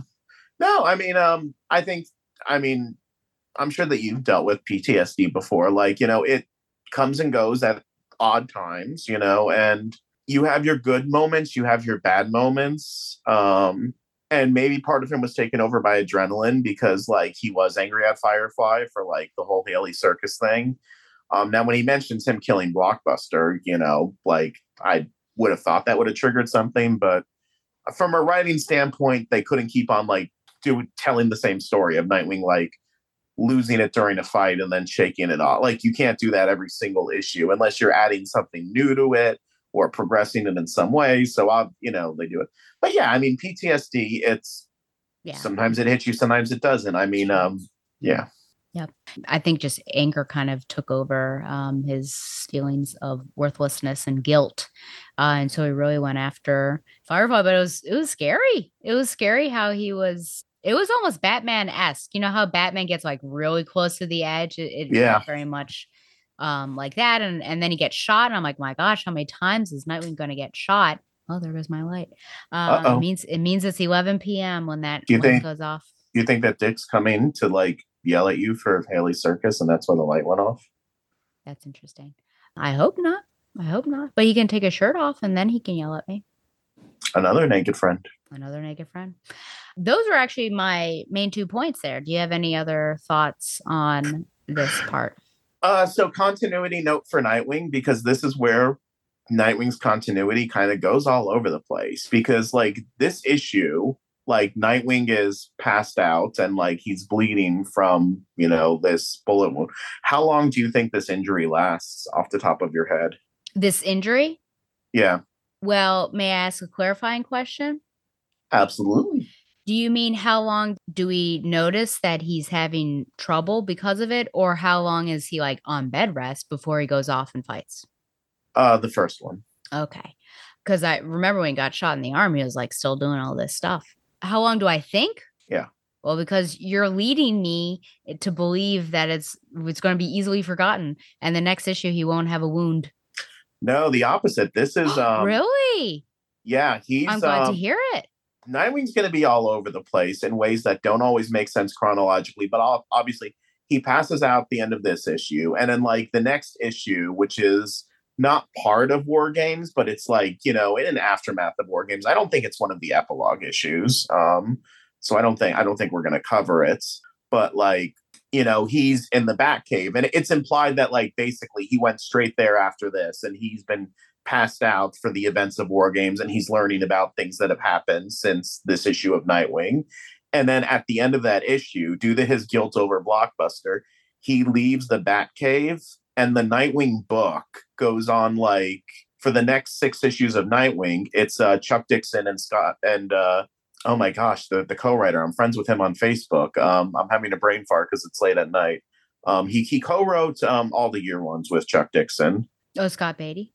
Scott Beatty, yeah, Chuck Dixon, Scott Beatty, and Scott McDaniel. It's Nightwing year one. So Nightwing, we don't see Dick Grayson in the present day for those six issues, and then it comes back. There's a time skip. He hasn't been Nightwing for a while, and he's like leader of like Bludhaven. Well, I don't know if he's leader at that point, but he's like in Bludhaven's mob undercover, and he still has his crutches. I think they even call him crutches as a nickname. So like it's implied that like he passes out, he, you know, after making it to the Batcave, he wakes up and he leaves. But yet during that hiatus, during that like time, he's in issues of Batman, including like Red Hood. And Red Hood will like reference uh like the Red Hood storyline, meaning like where Jason Todd comes back. They reference like Dick's leg injury. You see him in like not crutches, but almost like, you know, a leg bandage, if I recall. I, I don't have it in front of me. So, like, someone listening's like, actually, this is how they dealt with the leg thing. But it's really weird because of the way that, like, Dick's presence is explained of him leaving the Bat family at the end of next issue to go to undercover and be in the Bludhaven mob. There's no time for him to be in these other storylines in Batman while his injury is also happening, yet he is. And then also, like, we do see him in one of the later parts of War Games, like waking up telling Alfred, I'm going to go to the battle, but then he doesn't. So it- it's a very messy period for Nightwing. And also, he's an outsider during all of this. Oh, yeah. Like, and and they're dealing with drama too because like one of their members turned out to be an evil android and uh it, it, it was a mess As comics are, I suppose. yeah Well, I'm glad to hear that it lasted a bit longer. I guess I'll save are, are you question about- covering nightwing month to month still now that oracle's not going to be in Uh, it Oh, she's not going to be in every. I kind of like skim through things and find her, and just to keep up with the the storylines. So it, it'll be interesting to skim i mean and she'll be in nightwing year one because like she's batgirl in that right, I think I'll save my question. I hope I remember it about how Alfred found him because that was like, how did he find him on that random fire escape? i mean i'm assuming that like there's like a tracker on him or did, did it Yeah. say that alfred found him Oh, he's the one who patched him up. i'm And assuming that he like i'm assuming that he like made it home between the issues somehow or something Oh, I don't think. or that's so. or that somebody brought him Well, we'll we'll fact check you on that. Anything else on part three? Nope. Okay. Part four, Too Many Ghosts, Robin 131. Writer Bill Will. What was that song? Ooh, wait, what was that Starfire song? Ooh, oh remember? Voodoo. Ooh, on the mysterious yeah I, it was Voodoo. teen titans go like the Voodoo. mysterious Yes, side of yes. the uh, That's- voodoo That's a cool. Voodoo. Voodoo.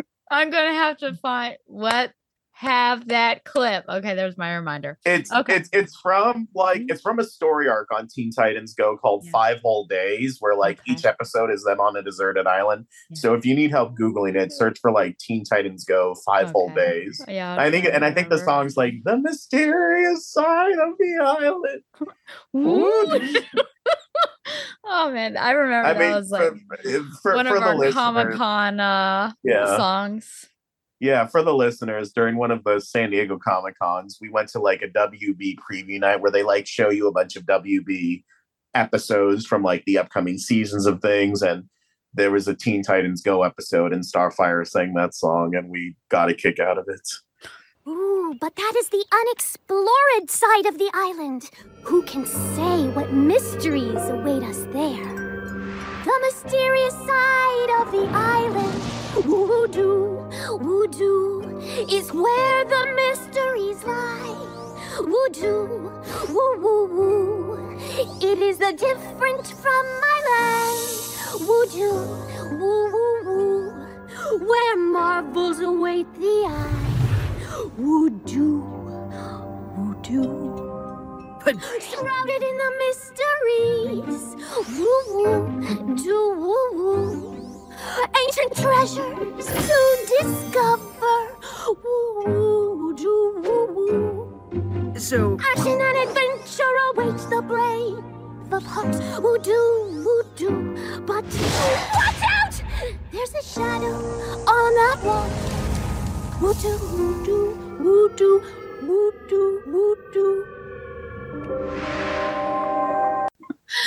Oh, well, anyways, writer Bill Willingham, penciler Tom Derenick, inker Robert Campanella, and color Sky Major. Robin finds the Ravens again. I thought that they were dispatched before, but here we are, and engages in combat against them. Vicious and Pistolera make fun of him as he keeps talking to Oracle through the intercom. Robin kicks Vicious in the face, breaking her nose, and then he takes down Pistolera, disarming her in the process. Robin tells Oracle to call some police officers to his location to take the couple away, and as the police arrive, Robin leaves, asking Oracle if there's any other place where he can go. Oracle tells him about Trickster and Mr. Fun causing trouble elsewhere, and Robin gets going on his motorcycle. At that moment, Black Mask starts looking for Spoiler, Spoiler, following the trail of blood left by her, and he finds her mask lying on the ground. Spoiler attacks Black Mask by surprise, and they start fighting again. Meanwhile, Oracle contacts Batman and asks him his mm-hmm. location. Batman tells her that he is going back to Orpheus's office to start investigating the trail of Spoiler, who has disappeared. Batman asks Oracle about Robin, and she tells him that Tim is doing extremely fine and maybe he is overcompensating after losing his friend at the school shooting. Wow, they finally brought that back up. But Batman tells her that Tim is fine and he dispatches Oracle in a rude manner. I didn't write that. That was DC Wikia. Oracle contacts Robin and asks him what his current situation is, and he replies that he is on a hot chase after Trickster, who leaves the car he is driving and starts walking in the air with his anti gravity boots. Robin uses the bat rope to drag Trickster down, and after telling him about how dumb he is, because he could have earned a lot of money for those boots. Robin leaves Trickster hanging from the bridge. In the meantime, Spoiler is giving Black Mask a beating of his life. Black Mask is surprised to see the change in her attitude, reflecting upon her fighting skills. Stephanie tells him that because of his endless torture, she finally understands that this is not a game and she keeps beating Black Mask to a pulp. That was one of the dumbest things I read. I'm like, I don't think she ever thought it was a game. Why is Yeah. that now? That was so weird. I, I don't know who thought that was a good line. Robin is on his way to stop Mr. Fun, and Oracle tells him to take a break and stop overworking himself. Tim replies that he doesn't need a break and he is rude to her. Just like his mentor.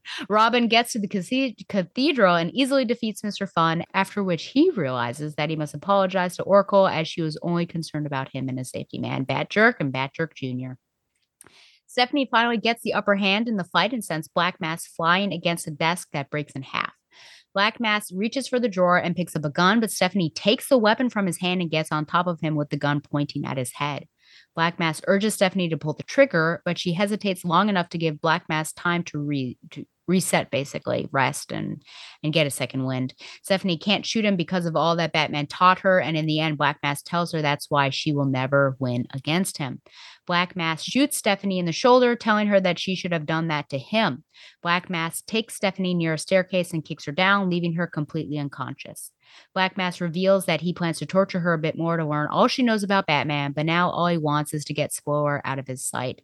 Black Mask reaches Spoiler and tells her to give Batman his thanks. I, I thought he said that he was going to do that, but she took the fun out of it, and now he wants her out of the site. I would agree with that. Um, so this is Yeah, I, I think that that's the case where the where the recapper misremembered or like Yeah, misinterpreted. because he basically was like, "You're you're done. You're no good to me anymore." So I think he's also done with the torturing. Black Mask reaches for her and tells her to give Batman his thanks for sending a weak, poorly trained child against him. Robin goes to Leslie's clinic and meets with his father on the rooftop of the building. Jack Drake is worried about his son, but Tim tells him that he decided to take a little break under one of Batman's lieutenant's suggestions. They share a moment in silence, knowing that they are in danger during this time, obviously. And after a while, Jack is called back inside the building, and Robin also has to go, and they leave knowing that they care for each other. Okay. hmm Uh, so, first of all, I will say that Robin praises Stephanie, and she's actually praised by Alfred for bringing light to Batman. But it's one of those situations where everyone's praising about her, but never to her directly. And Robin also admits, or Tim, that he resents her a little bit for taking his position. So I thought that was interesting. Do you do you agree with this, or you felt like that was out of character? I mean, I think that if you we, we you read those issues of Robin, I think you said so. Like we saw that he was kind of like mad about it. Like they misunderstood each other. Like because the two of them have still not had a conversation since they've broken up, except for like Tim called the Batcave and she answered, and like Tim made a snide comment, but like they have not had a full on conversation. And when that happens, you create your own reality in your head of like what the other person is doing and what their motivations are.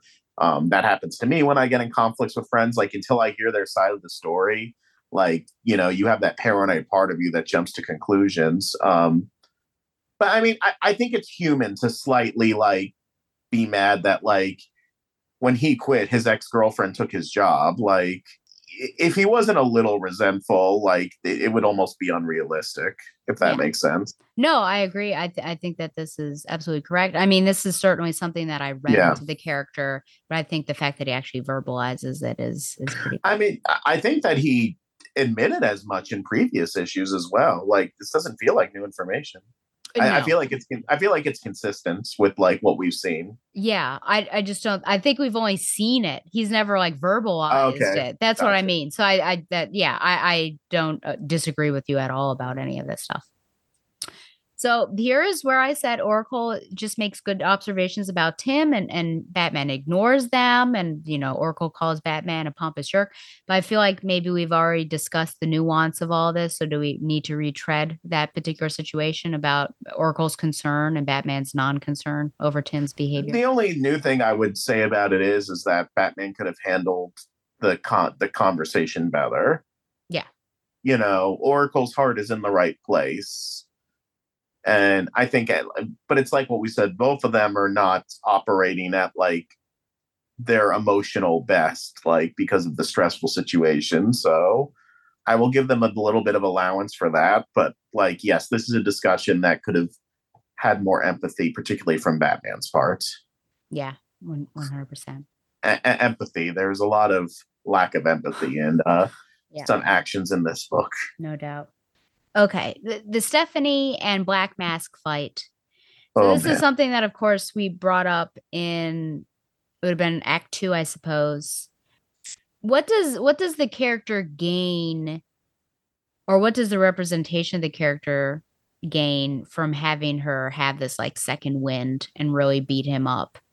it was a nice moment of triumph for her, but unfortunately, unfortunately, it's like all undone by him, like by him shooting her in the shoulder, Yeah. making like more like sexist and predatory remarks towards her, and throwing her down the stairs. It kind of like that is like that is the impression that you're left leaving the scene with, not like, oh, she got the upper hand on him or whatever. And because this was, you know, before she was revived a few years later, but this was supposed to be like the end of the character. This is not a good way for the character to go out. This would be her final battle, and her like you can say, oh well, it proves how strong she was because she didn't give in and shoot him. But it's like, you know, you have like Superman fighting Doomsday when they both like throw the punch at each other. Superman goes down fighting, or like Batman defeating Darkseid very briefly before in Final Crisis. And maybe those comparisons aren't fair because these are like the most iconic characters and most iconic deaths. And Stephanie is not like, you know, Batman or Superman. But even still, like, if the intention was to kill Stephanie Brown here, this is like not. I mean, at least she didn't get snuck up behind like Orpheus, like, uh, and like completely forgotten. Like, Onyx is the only one that's like cares about Orpheus dying, I feel like. And Stella. And Stella. Yeah. Yeah, I think you said like, "Oh man, I'd love to see an Orpheus and Onyx like miniseries." When we were like covering Act One, and I was like, "Oh, I It's so sad. So I know. sad. I, had, I, I had to bite my tongue so much during Act One. You're like, like Orpheus and Onyx. I hope they have a bright future ahead without blackness. But no, like if the intention was to kill Stephanie, to make her final battle be like this villain making like very predatory, like sexist remarks towards her, throwing her down and like torturing her again. That that that's excessive. Like, and again, I I think I mentioned this when we did Act One and Act Two that this is like not happening in a vacuum. Like we have identity crisis happening also, where like Jean Loring is getting, you know, um, raped by uh, Dr. Light and stuff like that. Like we are, there is a lot of like misogyny um, and violence against women. I, I, I guess that that's like almost the same thing, or like you know, but it might be redundant to say misogyny and violence, but you know what I mean. Mhm. I don't like, I mean, and even reading this in like 2004 or 2005, whatever year it was, I think, I think we're still in 2004 at this Yeah. point. Yeah. Even reading this then, I was not a fan of them doing this to Stephanie because I'd been reading the characters since the 90s and it felt very mean. It felt like she never got her moment of like redemption. Like the takeaway of the story is Stephanie wasn't good enough and, you know, everything's her fault. And, uh-huh. you know, she she does she never gets that moment to set things right or to like I don't know. I yeah, because I love this that like she waited out for him. I don't know if she could have left and didn't, because I mean she ends up leaving at some point, but she like sticks around and is waiting for him and has a second win. But this quote is like one of the dumbest things I've ever read. You know, what's the reason? Let's see. If you'd fought this well last time, this is from Black Mask. If you fought this well last time, you wouldn't be in the shape you're in now. What's the reason? Get off the pain. And she said, No, it's because this time I finally realized realized my life's on the line. I finally understand what Batman couldn't teach me before. This isn't a game. I mean, did we ever think? Is that No. like a really superficial look at her that just because she was having fun and being a lighter element in Batman's world that she thought it was all jokes?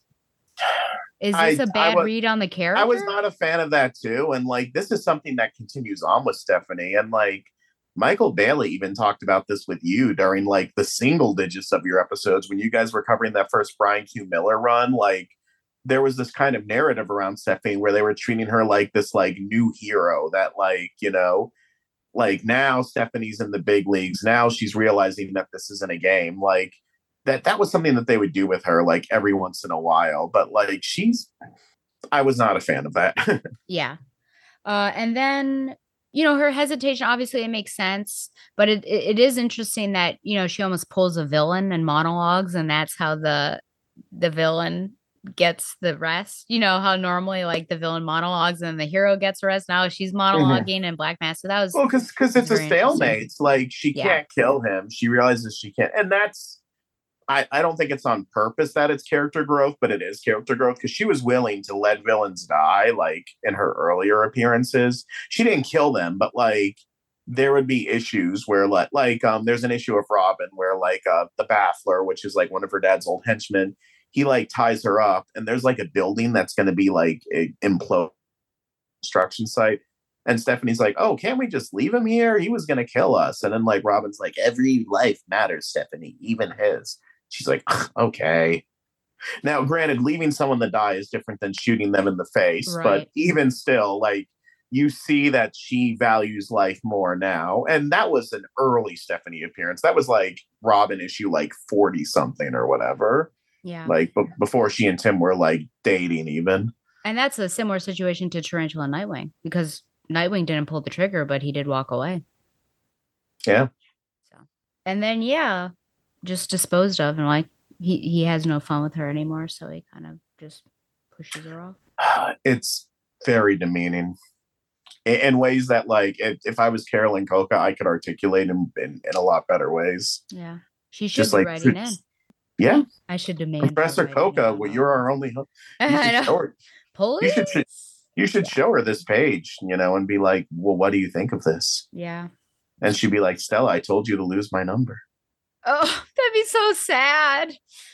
Um, are you i surprised? told you not to text me on this I know, seriously. Like, I've had enough of you. I don't care about you. I've pretended for years. It's too much for me. Are you surprised? we love you professor c Are you surprised that he doesn't kill her? I was relieved at the time because like I knew that like there was supposed to be another death before the end of this or like based on the internet so like when Stephanie like lived through this I'm like oh maybe she'll get out of this you know storyline alive Yeah. and maybe the death will be somebody else alas Alas and alack. Yeah. And then finally with Tim and Jack on the roof, which I did like that scene, but is this is this a stereotype of men just not being able to express their feelings? yeah yes and no Okay. um tim and his dad have done the i love yous to each other before and like they have had an affectionate relationship i think that this is just speaking more to like things are still very tense because tim broke the promise he's being robin again and him and jack are adjusting to this new relationship because jack does not like this but he's like i don't even know if accepting it's the right word but he's like you know he's accepted that this is the way that it's going to be. Mm-hmm. and i think things are just awkward between them because of that. It's like it's like a married couple after like you know a big seismic shift in the relationship or something you know It's reminiscent of the Batman and Robin getting back together and they don't say anything and then they like shoot their grappling. you know, Yeah. in the previous act is like these guys can't voice their feelings. It's It's kind of been like here? that's kind of been a theme in war games but like tim and his dad have been open about their feelings and affectionate before it's ju- and, and they've had a weird relationship because like initially he was more of an absentee father and then after he got injured and tim's mom died like jack was all like i'm going to be the father that i was always supposed to be. And then tim kept on disappearing because of robin stuff and jack thought that he was running away and acting out in teenage rebellion. So like their relationship had a lot of ups and downs um but they've like survived it together.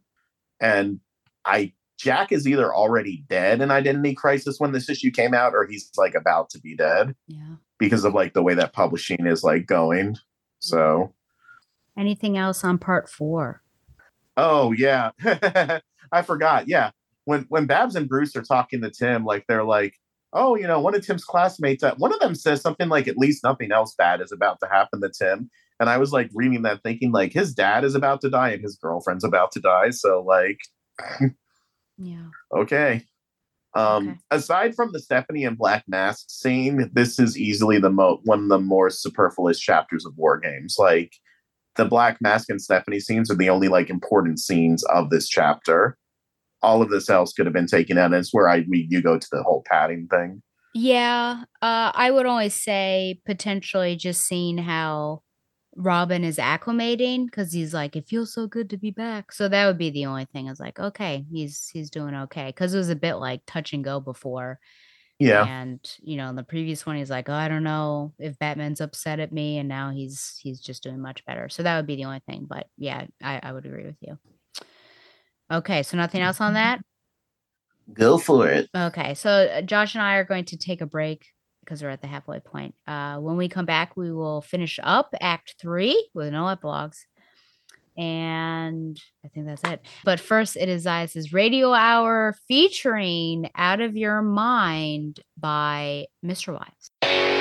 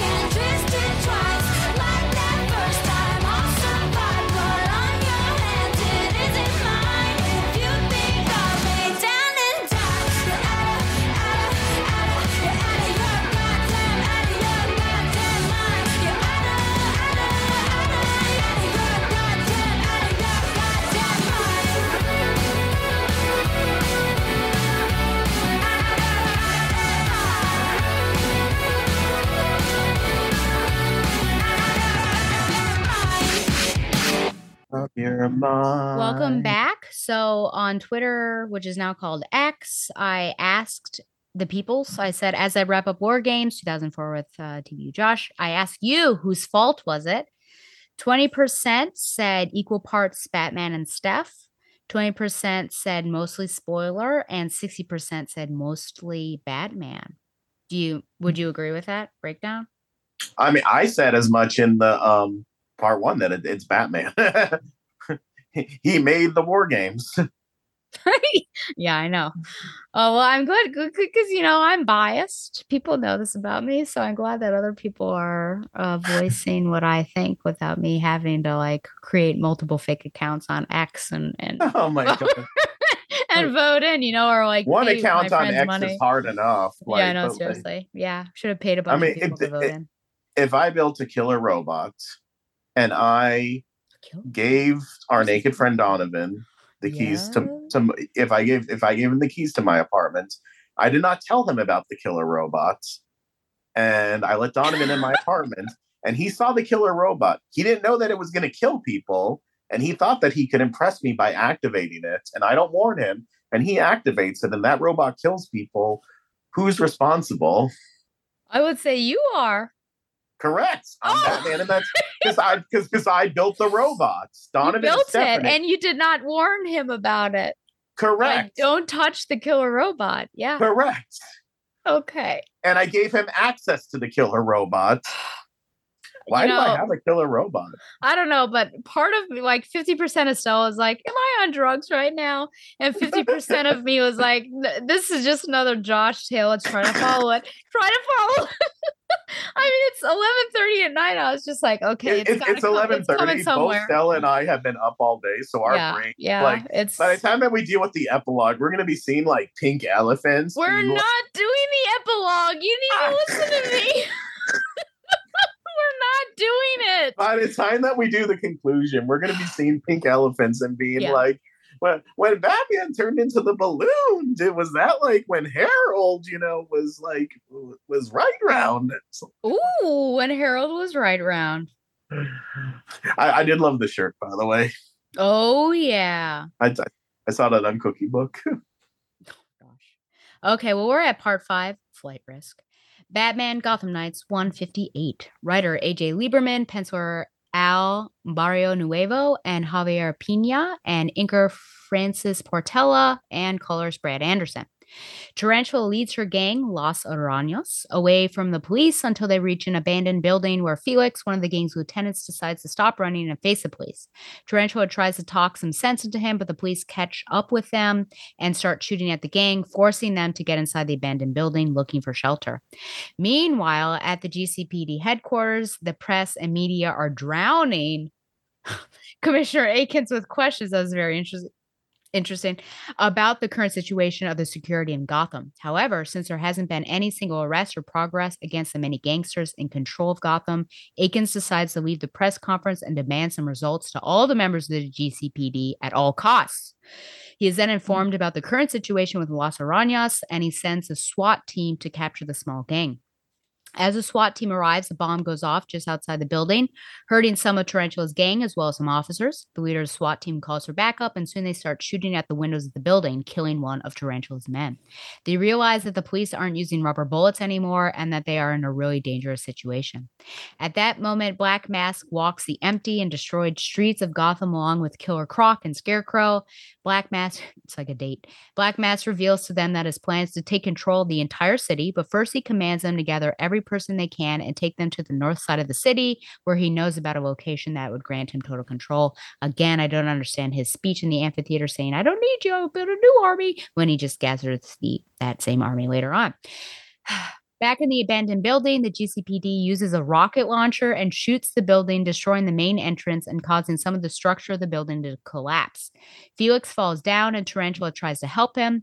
A police helicopter hovers over the hole left by the rocket and they spot Tarantula, who is trying to call Batman using the intercom, which of course she drops. A sniper shoots, causes the radio to drop to the ground.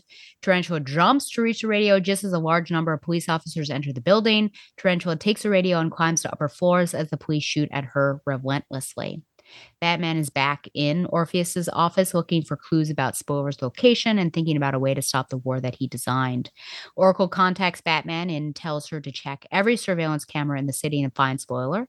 Oracle finds her and notices that she doesn't look good. Well, that's the understatement of the year.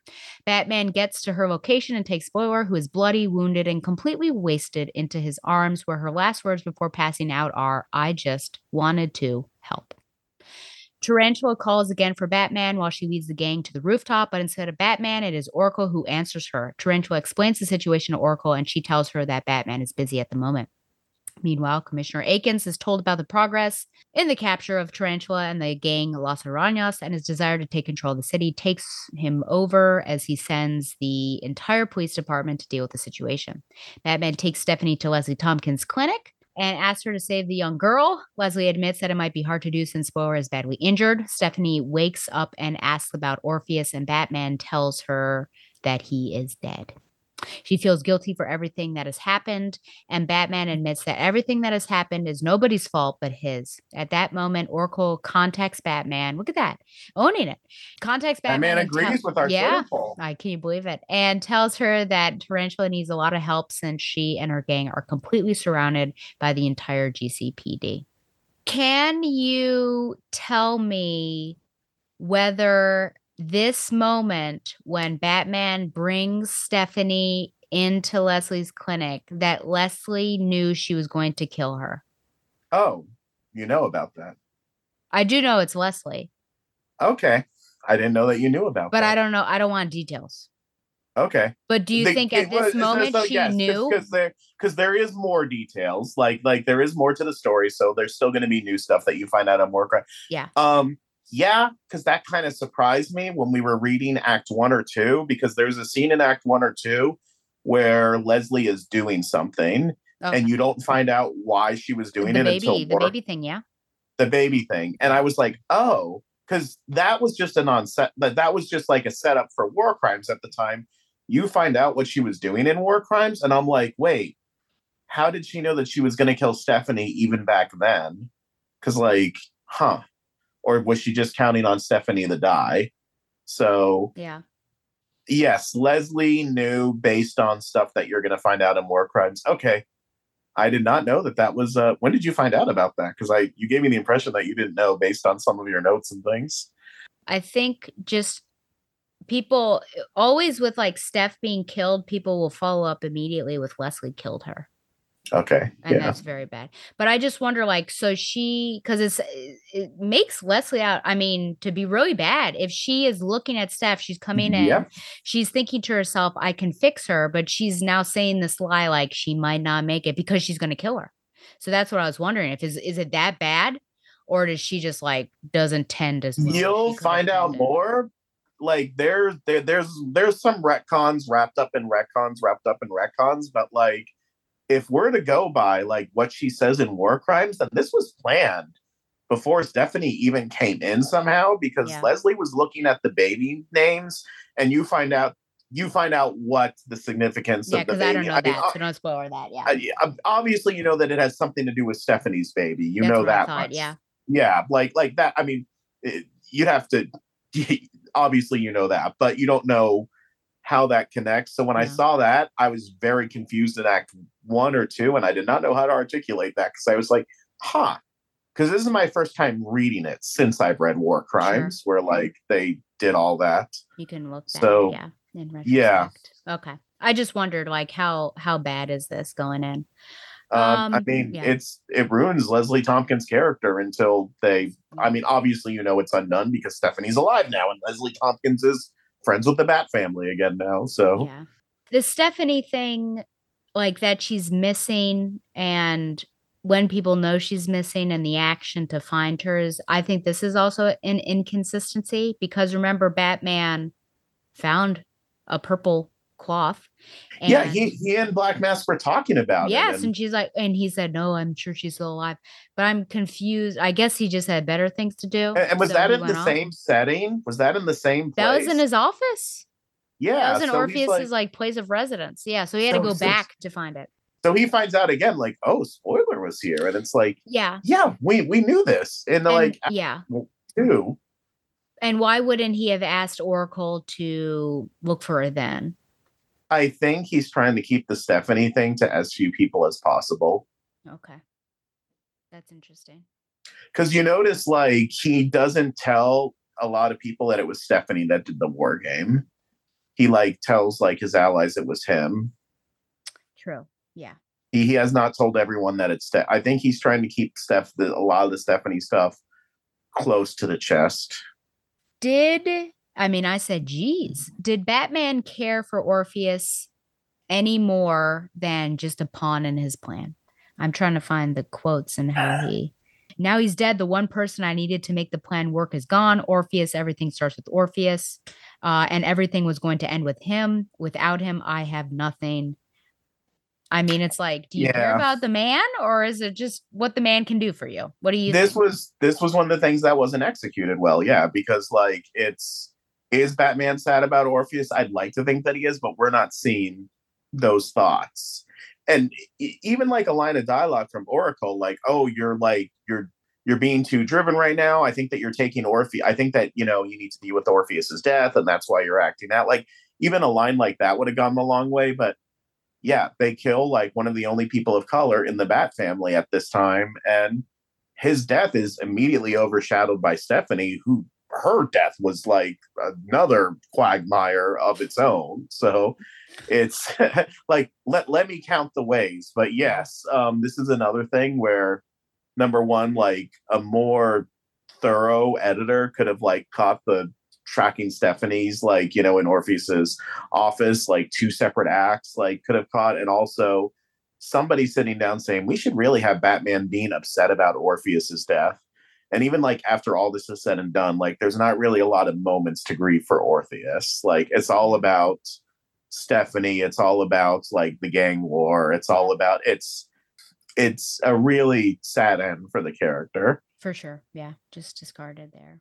Yeah, it just doesn't seem like Batman thinks of him as a person. It's just like how how can I use him?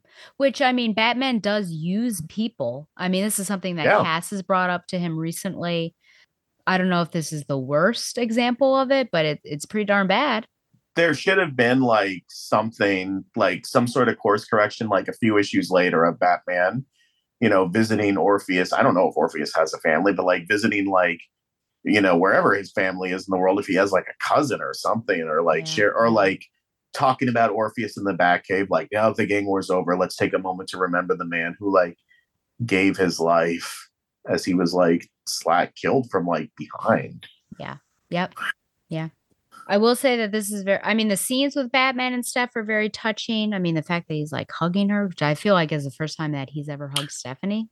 Because I hugged put- Cass. But yeah i put in my notes almost perfect yeah. almost perfect because he says almost everything that he needs to be saying to her, which is it's not your fault. It's Yeah. not this. Like the one word that he doesn't say is sorry. I agree. I agree. Yeah. And and I Ugh. yeah, I've talked a lot probably on this podcast and other things just about apologies and things like that. yeah. Um, but what do you think about this quote though, Stephanie? Everything you've done, everything you've been through, the city owes you, and so do I. I think it's what she needed to hear in that moment. And I think maybe he meant, I think it's clumsily worded in the context of the situation that they're in. Yes. Cause like the war games, but um, Yeah, I know. I think I think he just means like her entire time as spoiler and Robin, like what she's done like for the city in all that time. He's Okay, like okay. that's his way of saying like you have been of value to the city and my mission Yeah. because she's beating herself up like and she did the war games because she thought that like she had to Yeah. prove herself and it's him it's not him saying you don't need to prove yourself you already did but it's like it's saying it in so many words like the city owes you and so do i he's saying what he should have said to her in the Batcave all those months ago and there would never would have been a war games Yeah.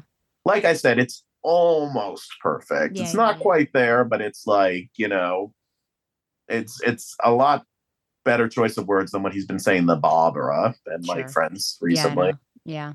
Uh yeah, I put kind of tongue in cheek. Uh, I mean they the city does owe her, but not in a good way for, for all that went down. Also, this guy at hospitals, I mean, he's she clearly has a head injury and he's like putting his hand on her injured head. he didn't I have a Joker card. He he had yeah, I know. something. Let me drop that right. Or something from uh Cluemaster or something. Do you feel like Commissioner Akins is somewhat corrupt and, and maybe or unethical? Maybe there's another term that you'd like to use, in that he's more concerned about public opinion and getting a win in any way necessary. I think the book is playing it that way because, like, you know, as a reader, you don't want like Batman's opponents to seem like they're making too much sense because you really can't be rooting against Batman. Yeah. And they later write him off, Commissioner Akins, like after the one year later time skip, like they say, like, oh, there was corruption and and Commissioner Akins, so he's gone now, and now Gordon's back. So Okay. but they they don't really go into detail of like what that was. Yeah, he has his failings, I'm sure, but he made a whole lot of sense in the first two acts of the story. I'll say Yeah, that. I. Yeah, I know. And then he just went. He, he made more sense than the guy saying, "All right, I'm going to need you 50 cops to arrest those 400 men inside that coliseum. Yeah. just wait for my signal. I'm not going to tell you what the signal is, but just wait for it." And now kill anyone with a mask. And uh, I know that you're used to using bullets because you're cops and you're legally allowed to do that and you're trained for it, but you're going to use rubber bullets this time. Well, they're using real ones. And there's 400 of them and 50 of you. I count on you But remember, wait for my signal. Signal that I'm not going to tell you what it is. Also, I screwed this plan up. That's not my guy. I just walked you all into a trap. But you should listen to me and not your commissioner. You should have written that. Uh, anything else on part five? Uh, Okay. Part six, Ground Zero, Batgirl 57. Writer Dylan Horrocks, penciler Mike Huddleston, inker Jesse Delperdang, colorist Jason Wright. Arturo Rodriguez reports on the gang war live in the streets for WBGK Action News with his cameraman Charlie. May rest in peace. The anchor Chet asks him questions, and Arturo says that it has developed into a violent free for all. Rodriguez announces that this is the fault of Batman, who is now doing more harm than good. Oracle tells Batgirl that Onyx needs her help. Oracle asks if Batgirl has noticed any kind of pattern to the random gang violence, which is starting to feel more disciplined. Onyx has been captured by henchmen working for Killer Croc. Their leader Jaws is beating her for information about Croc's disappearance. Onyx manages to break free and fight her captors again, but they subdue her with a baseball bat to the head.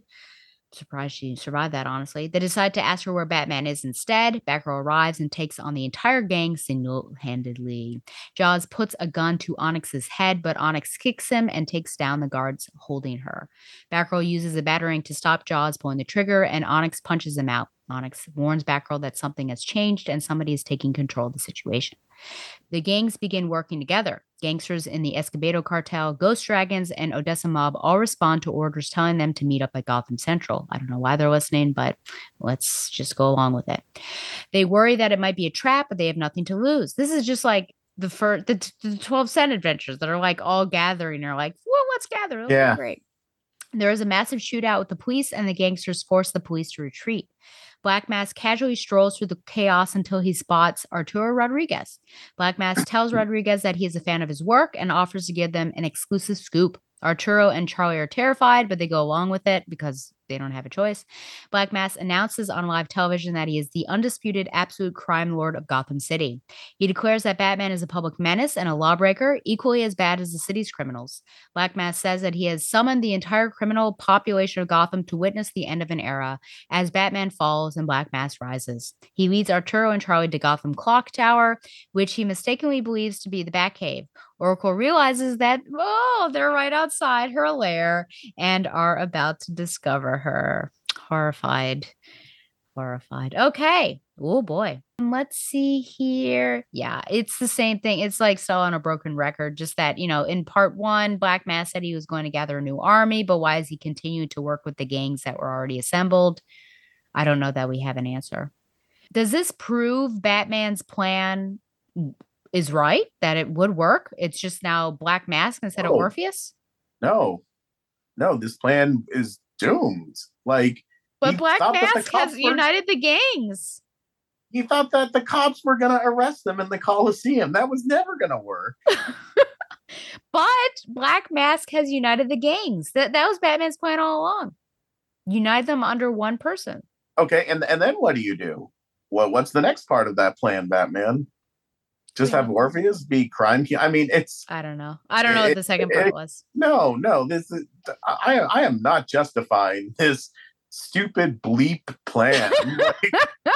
Like, Beep. I should hopefully I can remember where your bleeps are and put in real. I'm I'm bleeping myself. So like, I you know, self bleeped. Well, okay. I just want I wondered if the plan worked because Black Mask, but okay. I- if you, if you want to justify bat jerks, I know, don't like, want to. plan I that involved a to. school shooting and like and like a power outage at like the, No. the, the Coliseum. Like, what Yeah. in the world? I, yeah, I don't know. I and like oh, multiple allies of his dying. I mean, that wasn't part of the plan, but like, you know. No, yeah. I would like to see a since there's not going to be an Orpheus Onyx team up, a Batgirl Onyx team up limited series. Is this possible? maybe like 15 years actually probably not even 15 years ago because of like you know the way that like we, a series about two women like you know you can barely get a series about one Question i mean yes we have birds of prey but that's like it's almost like they feel like well we already gave you birds of prey why do you need another one like just Yeah, considering don't how much ask for too much. Yeah. yeah like yeah that many girls like you know like whoa what do you think this is estrogen circus. I don't know. Uh, and final question Uh, me to be fair, I don't know how many female-led series there were at DC back then versus now. was Manhunter going on at this time?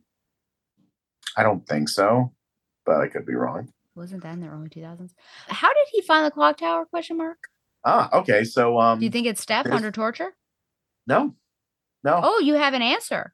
Yeah, I have an answer that you um, have an answer that was on the page and I missed it. I- it was on the page and, and you forgot about, and I forgot about it too until I reread it. about it. Okay. Yes, please. Like, because I forgot. Me. Remember, Hush had information for him about the location of the Batcave. Oh. That's what this was. How does Hush know about the clock tower, not the Batcave? But or does he know about the Batcave but wants to say that for himself and so gives him? I'm wondering, location? like, I asked myself that question following up. I'm like, maybe like Hush doesn't know that the bat because it's not like Hush was like down in there, but also he had a tracker in Batman's skull. So like he must have known that the Batcave existed. Um, I think it's yeah, he wanted to say that for and he wanted to cause chaos and mess with. Batman. Yeah. Interesting. Um, Well, and I guess you. if you if you had he had the tracker in Batman's skull, and he had oh, and Harold, um, not no, not not Harold, your friend from you know, yeah, not right round, but Harold the the worker. yeah, right, like he had Harold as as his mole on the inside, so Harold Oh. knew everything. Okay. Interesting. So like he would have, yeah, so he definitely knew about the Batcave because of Gosh. Harold, like. Um, so and Harold probably told him about the clock tower. And even if he didn't know about the clock tower, if you know that Barbara Gordon is Oracle, like her address and where her fake business is, is all a matter of public record. So Yeah. So these are all coming out in a month. This these acts are like basically we're we are recording these episodes of this podcast as if almost real time, right? Like Yeah. all the books for one month. But we have forgotten these details. I mean, is this is there a fault? Is it like is the reader's fault that they're not catching on these details or the details too minor? I think That- it's because of the way that we consume these comics now versus how we how we would have consumed them in 2004. That's interesting. How we're how, reading- how would you say we're consuming them now versus then? we're reading th- i mean i don't know how you're reading them but I, i'm doing each act in one sitting and when you do Yeah. an act in one sitting you leave details as opposed to if you're reading this week to week and waiting like a month and week to week and stuff like that. I would say I would lose more details reading it back in 20, 2004 so this is because there'd be so much a gap of time. so this is this is a conversation i've had with people about like binge tv culture that like when i like watch a netflix show like orange is the new black or something because there's like a year between seasons you like watch the season for like a week and you live in it during that week but then like you have 11 months where like you're not living in it in your day-to-day head you're not doing theory so you forget a lot of subplots when the series comes back and they like slowly come back to you whereas like a show that I used to watch week to week, which would have been like Smallville, because you're watching it week to week, you're living with the show for like 10 months, like a year or nine months, whatever it is. And you're sharing theories with other people and stuff like that. And that kind of keeps it fresher in your head. I think we're doing this more like binge TV, where we're doing it in like one sitting. And then you and I are also doing like a gazillion different things. Now, and granted, this is like a mega crossover with like a lot of threads going at once Yeah. and Hush was barely in this thing. I did not remember Hush because when you said, "Oh, did Hush have a role in this?" and I said, "I don't think so," because I didn't even remember Hush being in this until I reread it. And the reason why I didn't remember him being in this is because he literally barely showed up. Yeah. He just like showed up because it was Gotham Knights and he was in Gotham Knights and he gave that information to Black Mask. So Interesting. yeah, Okay. Well, fool on me for not knowing. no, I mean it's Yeah. it's easy to admit because I forgot about Hush even being in this. So Yeah. Anything else on part six? Um, one note I had is I love the opening splash page. And another thing that I like is I love the cliffhanger of like they found the clock tower and I think it's the back. Like I thought that that was a cool With the like. TV? This splash page? Wait, but there, there's like a splash page at the beginning of Batgirl, is there not? that was with the TVs. No, like keep going because you know sometimes there's like an intro. Maybe I meant something else, but I remember I put either way. I do love the the end of the issue, finding like we found the back Batcave and it's the like that's like a real like this is raising the stakes. This is going to have consequences like ending that I thought was cool. And I know that Oracle's going to warn Batman, and he's going to let her finish her sentence, and immediately like react. Oh, poor Oracle. Yeah. Poor Oracle indeed. Mein gut. Yeah. Yeah, I know, seriously. Talk about men interrupting women. Uh, we'll talk about that. Uh okay, so then part seven, multiple fronts, Catwoman 36. Writer Ed Brubaker, penciler Paul Gulacy, inker Jimmy Palmiotti, colors Laurie Cronenberg. Catwoman runs across Gotham City looking for spoiler under Batman's instructions. Don't understand. She realizes that the situation is only worsening by the minute as the criminals take control of the city, and now the police are also attacking vigilantes. However, when she reaches the docks, she finds a dozen dead cops and Zeiss standing among them. Batman is on his way to help Tarantula and he contacts Commissioner Akins to tell him to call his men off and stop chasing Tarantula and her people. Akins replies that he's not taking orders from him anymore. I mean, he shouldn't in at any point, and that if he tries to interfere in the capture of Tarantula, he will have his men shoot Batman as well. Meanwhile, Black Mask has gathered all the Gotham underworld around the Glo- Gotham Clock Tower, claiming that it is Batman's secret lair, the Batcave. Reporter Arturo Rodriguez is broadcasting the events live, and Black Mask forces him to go all the way with him. Inside the tower, Oracle transfers all her data into a satellite and empties her record files from her main system. She realizes that all the criminals in Gotham are storming her headquarters, and when some of them get inside, Oracle activates all the traps in the place, stalling most of the thugs. Black Mask knew that the place would be heavily guarded, and he allowed the lesser criminals to go first. The red, the red shirts, is that what they call them in Star Trek? After the first set of traps are discovered, Black Mask steps inside along with Rodriguez, his cameraman, and Scarecrow. At that moment, Catwoman is fighting Zeiss for the second time, and she is feeling more confident this time than she was on their previous encounter. The match is fairly even, and both opponents land perfect hits to the other. Just then, Batman arrives at Tarantula's location and finds that she and her gang are trapped in the rooftop, surrounded by almost the entire GCPD. Oracle contacts Batman and tries to tell him about her dire situation, but he's too busy to listen. Batman uses the bat rope to take down one of the helicopter's uh, lights, and he reaches Tarantula's location, after which he uses some smoke pellets to create a distraction that allows them to move from the spotlight. As more police arrive at the scene, Batman asks Oracle for some schematics of the place, but she's completely unable to help. And when she tries to explain why, Batman is forced to cut communication when several armed officers try to get on the rooftop. Batman comes up with a plan and leads Tarantula and her gang through an escape route. During these moments, Black Mask keeps getting deeper into the tower, and after a few minutes, the police realizes that Batman, Tarantula, and the gang have escaped the place. Catwoman and Zeiss keep fighting relentlessly, and after a while, Zeiss delivers a hard elbow hit to her face, taking her down. Catwoman then uses a flash grenade that Batman gave her in case she faced Zeiss again. Oh, the how convenient. The grenade causes Zeiss's vision to go blurry, and without his special ability, he is defenseless against Catwoman's attacks. Black Mask reaches the last defense mechanism of the tower, which consists of a chamber full of lasers. Black Mask thinks that the only solution is to overload the system, and he grabs Scarecrow and tosses him into the lasers. Uh, I don't know That was one of how he's not. parts of the issue. I- how is he not like chopped to pieces? But he's burned in the well, process. because Barbara's not trying to murder people. That's true, I suppose. But it does damage the system enough to walk past that chamber. Black Mask then takes the camera from the cameraman and tells Rodriguez to stay out as he's going in to find out for himself what is inside the Batcave. Oracle tries to keep her defenses up, but the overload damaged the system and her whole power is down, leaving her completely unprotected. At that moment, Black Mask enters the main room, finds her and mocks her presence, calling her a quote unquote bat secretary. Catwoman finally defeats and chains Zeiss in the docks or to the docks. She feels good after the battle and admits that Zeiss is a tough opponent. Catwoman then calls Oracle to get some police at the docks to take away Zeiss for good, but when there is no reply, Catwoman realizes that something is very, very wrong. Batman, Tarantula, and her gang get out to the main street through the sewer system, far away from the danger zone.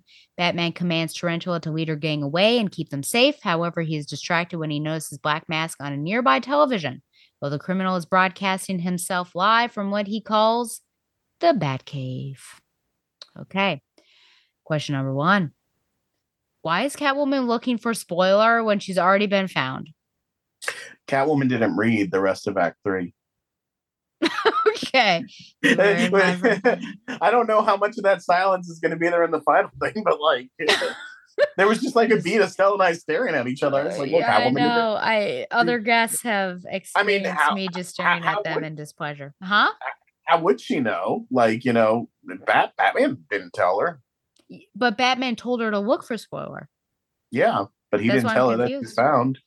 Is he didn't this tell her is this Batman or is this writing inconsistency? both. Stella's shake to, to the people Yeah, listening. I'm shaking my head. watching- It Stella reminds is, me Stella of is shaking her head. a classic line from I believe Justice League Unlimited. I think it was Supergirl said to Superman like does it ever chafe uh straddling both sides of that fence like you do. Uh, I think it was like the first episode. oh, Green Arrow and everything. whatever. And so I ask you that. Do you have some shaping issues because of the fence that you're straddling?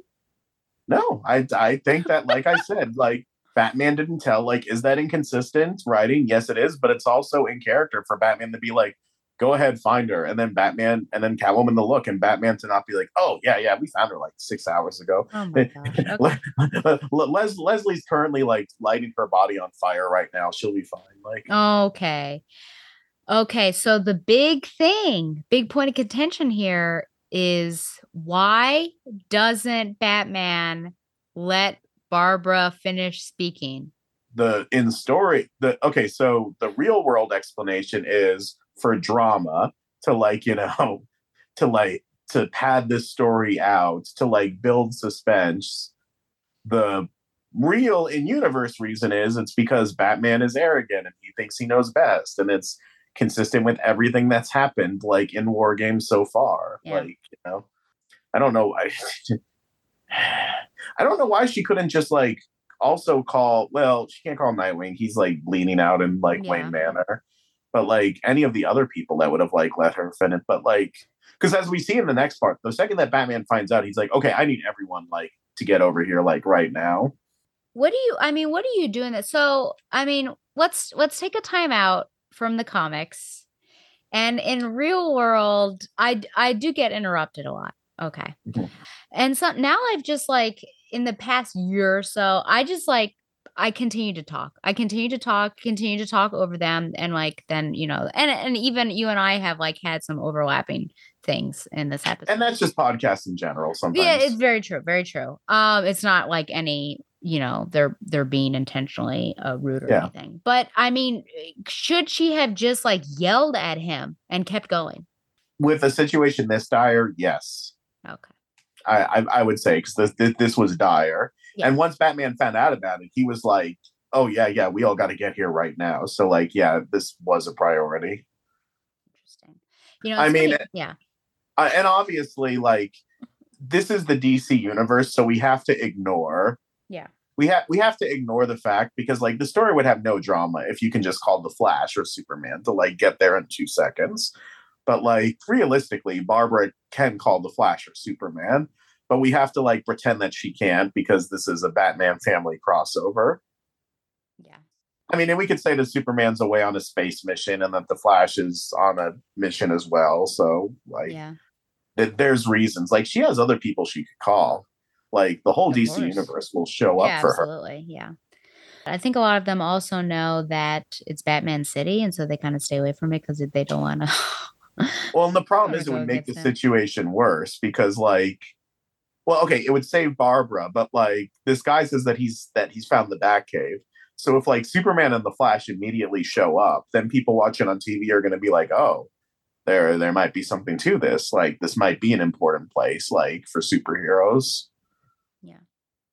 It's funny because I, I just started a romance book. And so like this a roommate was saying to this his roommate, you know, oh my twin. And then the other room was like, You have a twin? I didn't know about that. And then she later finds out that it was a sister. So it's like very dramatic.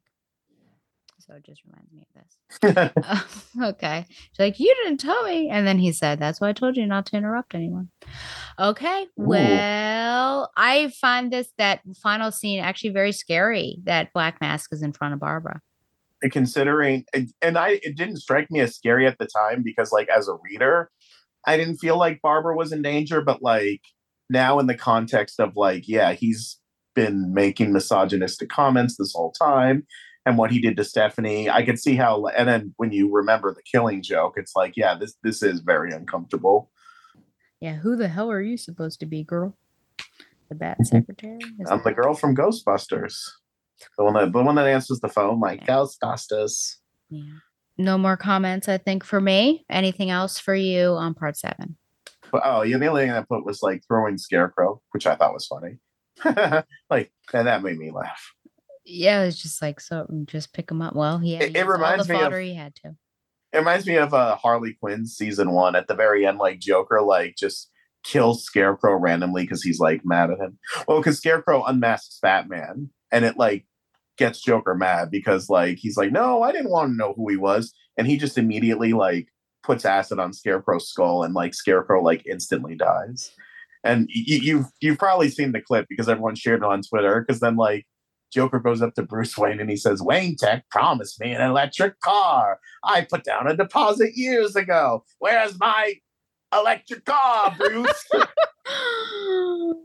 Oh gosh. Yeah. I heard from the good professor that the first season or the first episode of this new season, which I haven't seen, so don't spoil it. It's a very funny Nightwing scene. Nightwing's butt is like a reoccurring like plot thread this entire you get a lot of Nightwing butt. Um That's what I love to hear. That's what I love to hear. yeah. If you ever wind up watching, because you're you're like this, I we're, like this is season four now. Like, I'm caught up. oh, you are? Yeah, remember I oh my gosh. We even talked about the Valentine's Day episode where I was like, Black Bane reminds me of me. And then you're like, I hope he doesn't remind you of you too much because of what Bane does in the Valentine's Day episode. Yeah. But it's what he was like complaining about people's poor grammar on dating apps. I'm like, yeah, I get that. Like, why do people say anyways? Anyway. I like it when he says like like his his turn ons like the later seasons of The Office, and Harley's like, "Oh, what was with that show?" Like he likes the episode. Oh, it was worse than this Valentine's Day where I missed The Office, where Jim went to Tallahassee to see Robert California. Oh gosh. So yes, I can't wait for that. It- It's it's been an interesting new season with uh, and a lot of Nightwing, but a lot of Nightwing butt. Can't wait. Can't wait. Warm If with my hands up. Just listening to the audio podcast and not watching the video, you are missing a lot. Yeah, I know, seriously. what Stella just did. I'm not even. I'm, I'm not even gonna narrate it. Like, Yeah, like, like You'll just you- have you to all- wonder. Yeah, you all just have to go to YouTube. Like, Yeah, people are writing down their timestamps right now. yeah. like- Uh, okay. Well, part eight, no going back. For some reason, the synopsis is like three pages long. So, oh my gosh. and I feel like not that much happened, but boy, I'll speed through it. Okay. No going back. Batman 633, writer Bill Willingham, penciler Kinsun Loh, inkers Aaron Sowd, Rodney Ramos, and Adam DeKraker or Cracker. Hmm. Cracker, I don't know. And colorist Tony Avina. Black Mask continues his live broadcast from inside the Gotham clock tower, and the whole city is watching. He shows the rest of the world that he has invaded and taken control of the Batcave, though he is absolutely incorrect, of course. Nobody dares to tell him the truth. He shows on camera that he and several other crooks working for him are holding Barbara Gordon, who keeps a defiant attitude towards them as a hostage, and he sends a message to Batman challenging him to come and save the girl, or otherwise he will kill her. Batman was watching the message after rescuing the gang Las Arañas, and he calls the Batmobile to his location and then proceeds to call all the members of the team and summons them to Oracle's whereabouts. When the vehicle arrives, Batman gets inside and tells Tarantula to come with him, and they travel fast towards the meeting point. A few minutes later, the GCPD has established a perimeter around the clock tower, and several other civil servants are within the boundaries along with reporters and onlookers. The members of the GCPD are unsure how to proceed, and they know that the vigilantes will appear anytime soon. The leader of the police force tells them that they have to target only the members of the organized crime. However, this changes soon after a phone call by Akins, who gives the order to arrest all the criminals and vigilantes alike and authorizes GCPD to use deadly force if necessary. On a nearby rooftop, Robin, Onyx, Batgirl, Catwoman are joined by Batman and Tarantula. Batman gives them instructions to let the police take care of all the regular criminals and take down any metahuman or supercriminal that starts causing trouble. Meanwhile, Batman takes a secret route into the Gotham Clock Tower. At that moment, our fellow reporter, Arturo Rodriguez, starts walking towards the exit of the clock tower, and on his way, he comes by the unconscious bodies of the criminals that Black Mask gathered as part of his master plan. Rodriguez manages to get outside and he tells the police officers that his cameraman Charlie, may he rest in peace, is still inside, and the officers tell him that they're trying their best to rescue him. Minutes later, Black Mask asks Charlie, the cameraman, if the camera is recording automatically or if it needs him to make it work. And Charlie tells Black Mask, foolishly, that the camera is set to record automatically, and Black Mask shoots him in the head, killing him since he doesn't need him anymore. Using Charlie's body as a tripod, Black Mask keeps his live broadcast going on, and he sends all of his henchmen to deal with any possible intruder that might try and stop his plan. Black Mask then turns his attention on Barbara and approaches her in a threatening way until a big explosion tears down one of the walls, and all of his henchmen come through the hole in the wall, falling unconscious to the ground. Black Mask is shocked, and before he can react, Batman comes crashing through one of the walls and delivers a strong kick to Black Mask's face as the final confrontation begins. Thank goodness Batman didn't stop at the gas station because that that was looking very bad for Barbara. Yes. Right at that moment, Scarecrow recovers consciousness and remembers the pain and agony that Black Mask put him through. With thought of revenge, Scarecrow transforms into the biggest WTF moment of this entire thing, the Scare Beast once again, and starts looking for Black Mask. His search takes him to the exit of the building where several police officers are terrified at the sight of this monster and they start shooting at random, killing some of their own members. Right. Batgirl and the others get sight of Scare Beast and decide that they must help, but since the police are after them as well, they could risk being attacked. Robin gets an idea and tells him to attack as soon as he creates a distraction. Just outside the building is the mobile Batcave with Alfred and Nightwing inside. Alfred has just finished healing Nightwing's bullet wound on his leg, and Nightwing already wants to get out and help the others, but his attempt is quickly dismissed by Alfred, who threatens him with injuring his other leg if he doesn't stay quiet and stay put. Meanwhile, Batman and Black Mask are beating each other with sheer brutality, and Barbara tries to make them stop killing each other. However, Batman refuses to stop as he wants to end the Black Mask once and for all in his reign of terror. Barbara tries to remind him that Gotham still needs him because neither Robin or Nightwing are ready to take the mantle of the Bat. Batman thinks otherwise and he keeps fighting Black Mask, who is slowly losing the fight.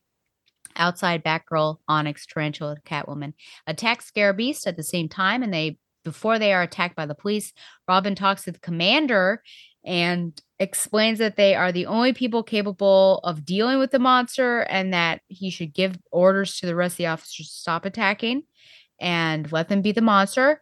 And Robin promises that after they defeat him, they will su- promises, pinky swear, they'll surrender, turn themselves in. The commander agrees and gives the order to let them work, and they keep beating Scare Beast.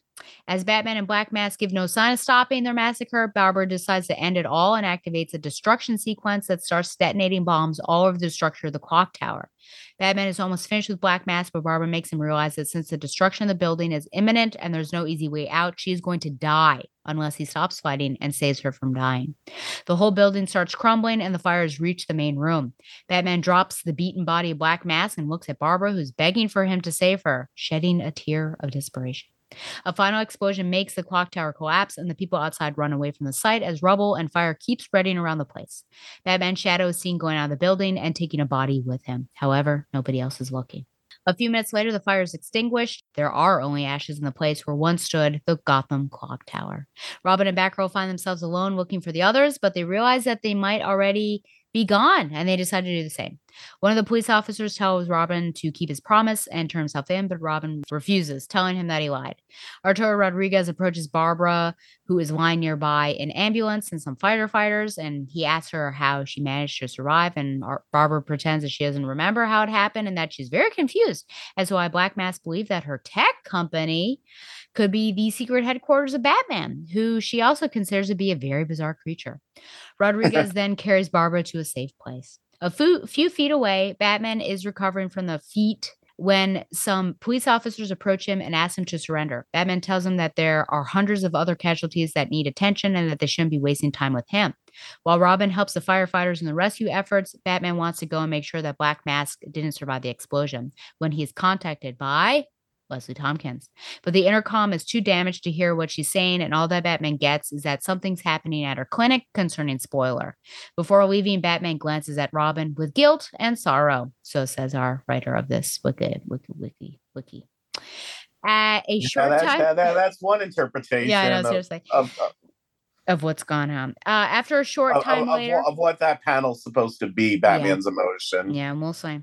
Batman arrives at the clinic and Leslie tells him that Stephanie won't survive and that she has very few hours, really minutes, seconds. Leslie Yeah. takes Batman to Stephanie's room and leaves them alone. Stephanie looks very injured, of course, and is barely able to talk. And when she does, she blames herself again for starting the gang war and she wants to know if Tim hates her and she speaks about the baby she had a few years ago. Batman tells her that Tim actually adores her and that he would make sure that her baby doesn't miss anything in life. Finally, Stephanie asks Batman if she was given the role of Robin because of her merits and that if she was ever truly Robin. After listening from Batman that all of it was true and she was actually Robin, Stephanie feels glad for being part of the legend of Batman and being Robin, even if it was short lived, and she decides that she must rest now. Stephanie closes her eyes forever, and tears come from her eyes as her heart stops beating. The next morning, Arturo Rodriguez reports from the ruins of the clock tower, the events of the previous night, and he also tells us, the peoples, that the war has finally stopped. He blames not only the criminals, but the vigilantes as well for not being present during their darkest hour, for all the losses and casualties, and for disappearing as soon as the situation calms down. Batman can't agree with him. As Arturo doesn't know all the sacrifices that they have been through. Batman leaves the clinic, and before leaving, he tells Leslie that he and his group will always be present in every war that might come.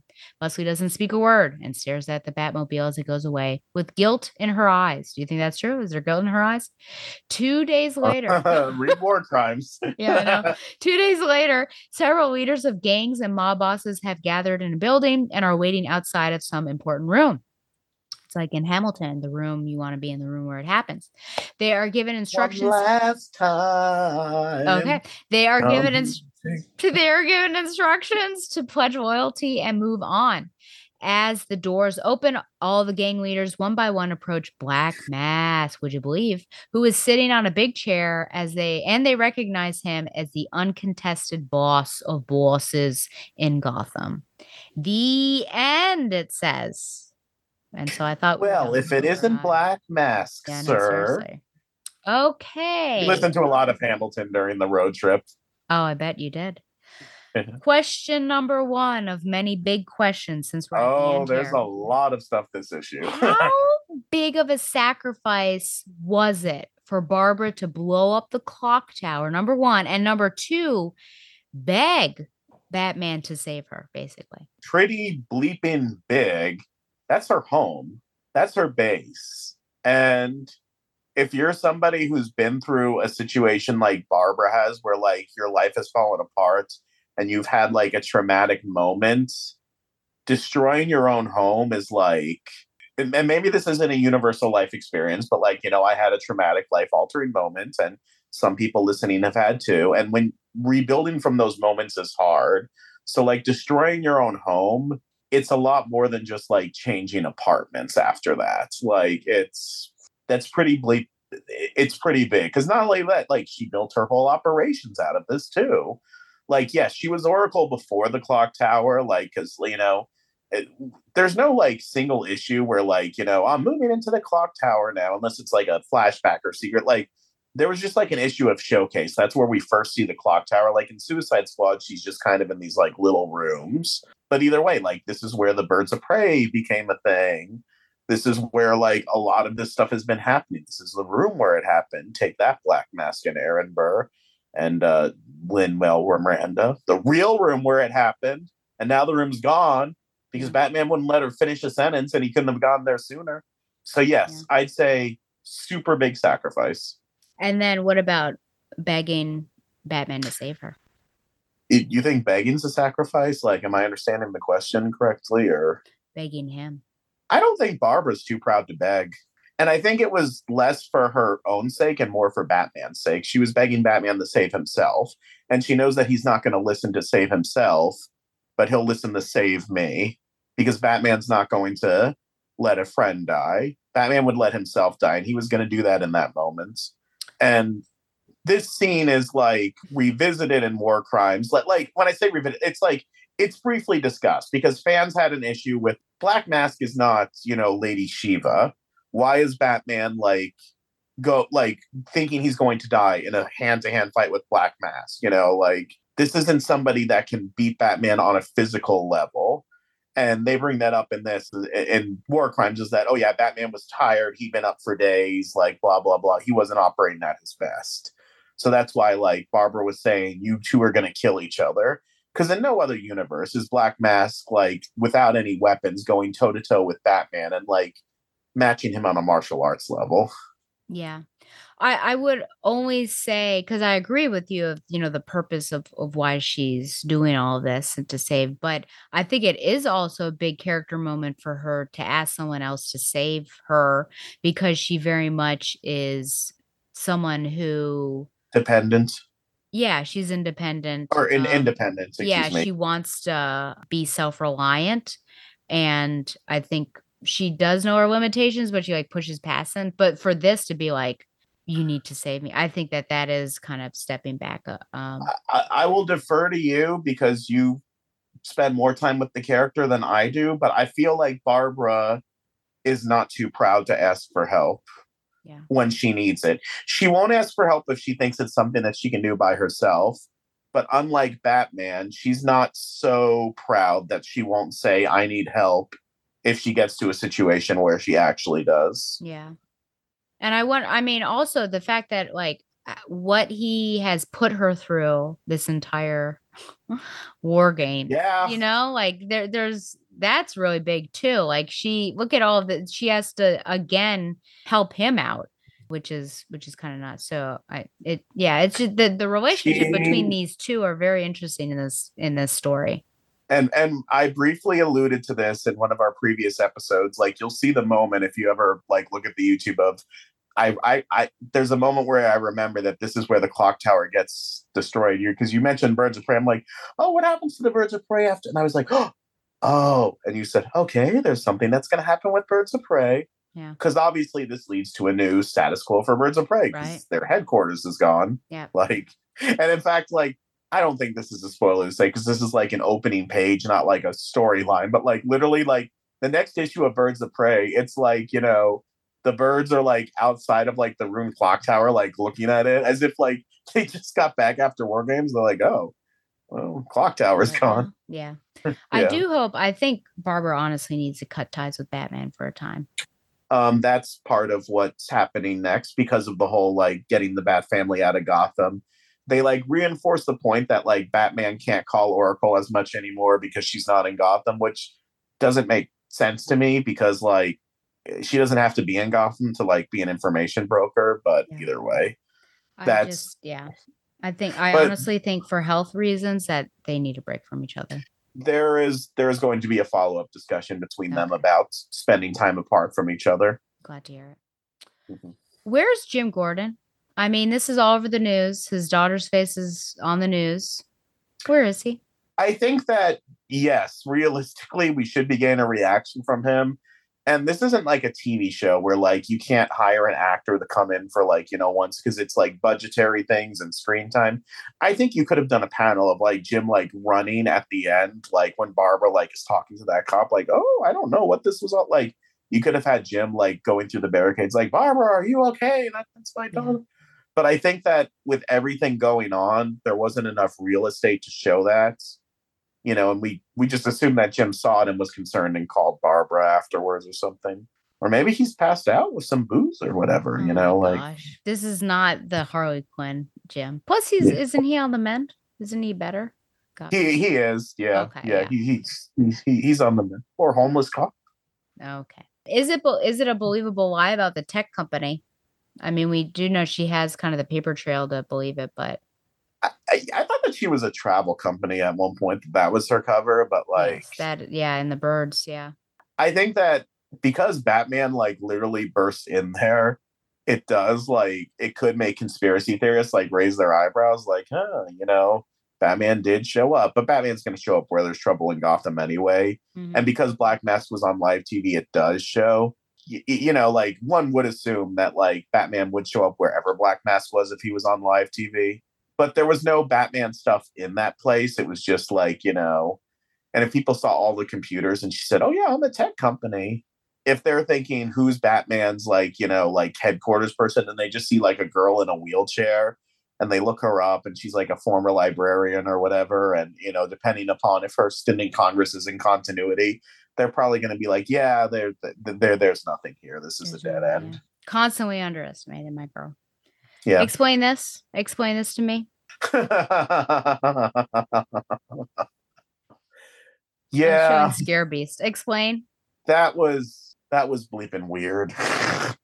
Do you know anything Uh, about this history about this character? Because apparently it's again. It's happened before.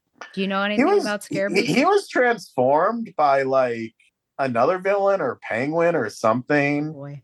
And this was a thing that happened like for a little bit. Like I, I forgot about it, and then when I read this again, I was like, "Well, that was a freaking non sequitur." Like, and when you were like doing your like recap where the person like detailed every crevice of every page, I quickly like typed it into my phone see if I was like, "Am I remembering this the way I thought?" And like, yeah, there's like a few sections of Scare Beast on like a few websites. Um, was I reading the books around this time? Yeah, but I don't really remember much of Scare Beast. This isn't like when we were talking about Darla, and I gave you like Darla's whole like life story and like what happened to her afterwards, and like you know all this tarantula Nightwing stuff, or it's Dick Grayson like joining the mafia. Scare Beast, I'm like. Uh, this mine ain't no steel trap. Scare Beast escaped from that. it's it's so very bizarre. I'm like, but that was that that that was a big WTF, and I think I even put something like that in my uh thing. yeah, I would agree. So I was wrong. I I thought that Alfred had gotten Dick into the Batcave, but it's the the mobile Batcave. But he's he's going to be in the Batcave and um in the next issue of Nightwing, and it uh-huh. almost kind of implies that like he's been there since like the end of the last Nightwing because he's like learning about like it, the, the continuity of Nightwing's weird. Like I said, Yeah. Do you think Batman lied to Stephanie that it was real and she was Robin? I don't think so because the way that the scene is set up from an emotional level, we're meant to believe that it's like genuine. That being said, it was, and we talked about this when we talked about Act One. It was a failure of Stephanie's time at Robin uh, as Robin. That the reason why we never get Batman's thoughts on it is so that we can have this payoff where, like, he reveals it to the readers and to the Stephanie for the first time that yes, that's why. But during the actual storyline, he's mean to her, and Alfred says, "Are you just doing this to like tempt Tim to come back?" And Batman doesn't answer, and they do that to like set the expectation for the readers, and this is the payoff from that. But it's ultimately a poor payoff because like it doesn't come off as genuine based on his past actions. Does the scene set it up as genuine? Yes. But if you read his past actions, you're like, what the heck? And the fact that you're asking, is this genuine, shows that it's kind of a failure of how they're doing this and this whole with Stephanie actual like this was like yes she was a real official Robin there was still some back and forth on this among like DC as a company after this um because I know that like people would say oh you know mm-hmm. all three Robins and then when Damian would show up they'd say and the you know the four official Robins. And when people would bring up Stephanie I think at one point Dan DiDio said like oh no Stephanie wasn't actually really Robin. That doesn't count. And after this storyline, when people said, why doesn't Stephanie have a memorial case? Nobody asked about the black guy, Orpheus's memorial case, but that's none of my business.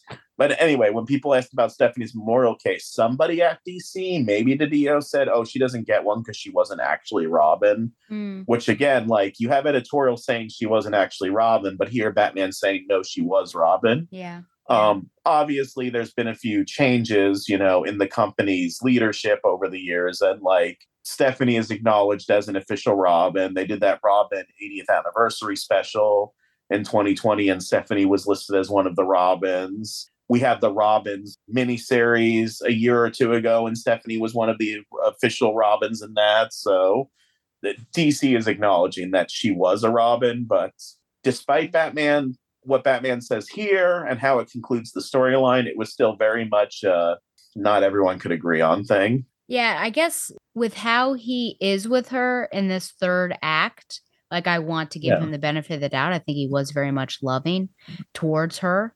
Probably the most that we've ever seen him be towards Steph in particular. But you always wonder, you know, when someone's on their deathbed, I mean, you want to say everything positive, right? You know, does Tim hate me? No, of course not. He adores you, always has, and and just like all these positive things to her. So that's why I wonder, like, what do you think? Is is this a lie to to benefit her because she is dying, or does he truly believe it?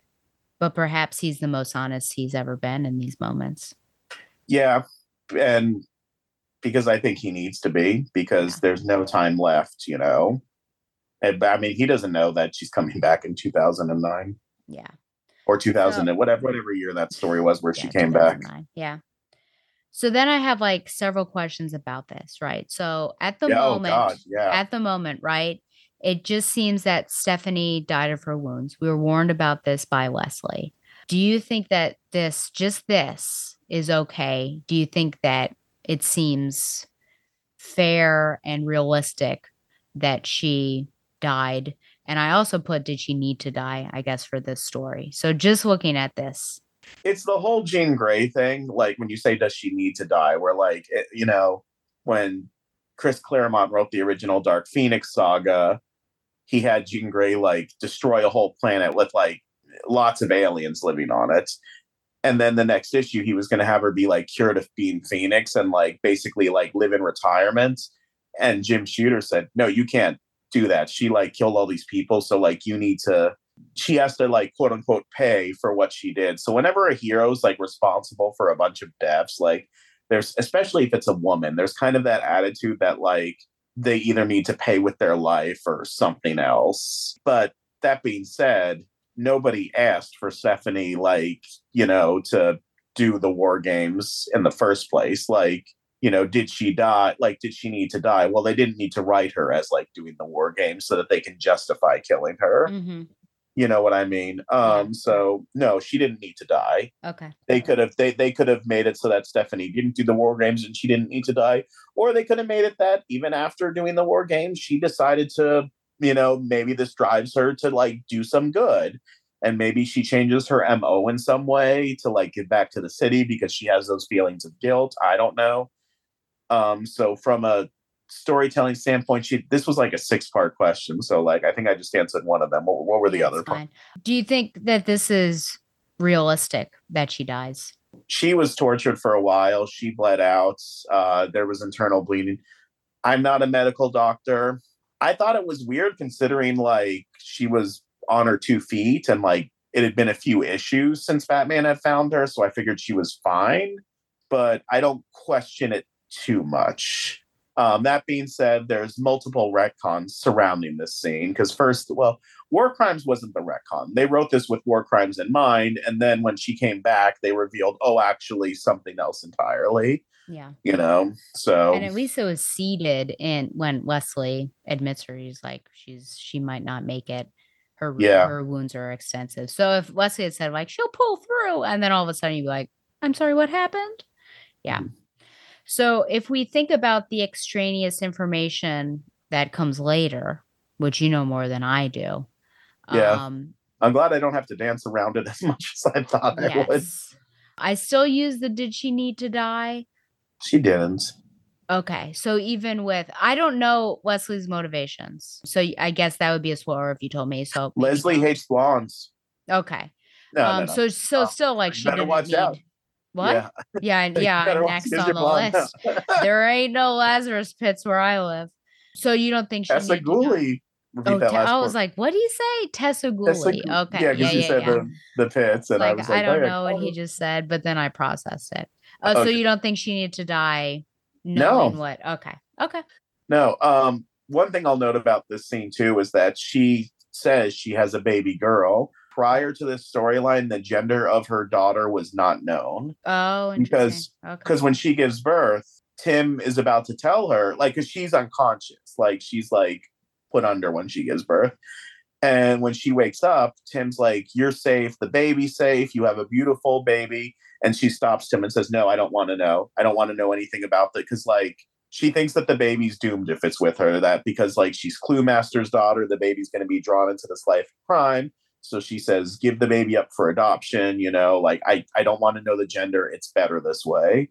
So at some point she found out the gender, which either Leslie told her when she looked through the records or in the intervening years since the birth, Stephanie got curious and looked it up and found out herself. Gotcha.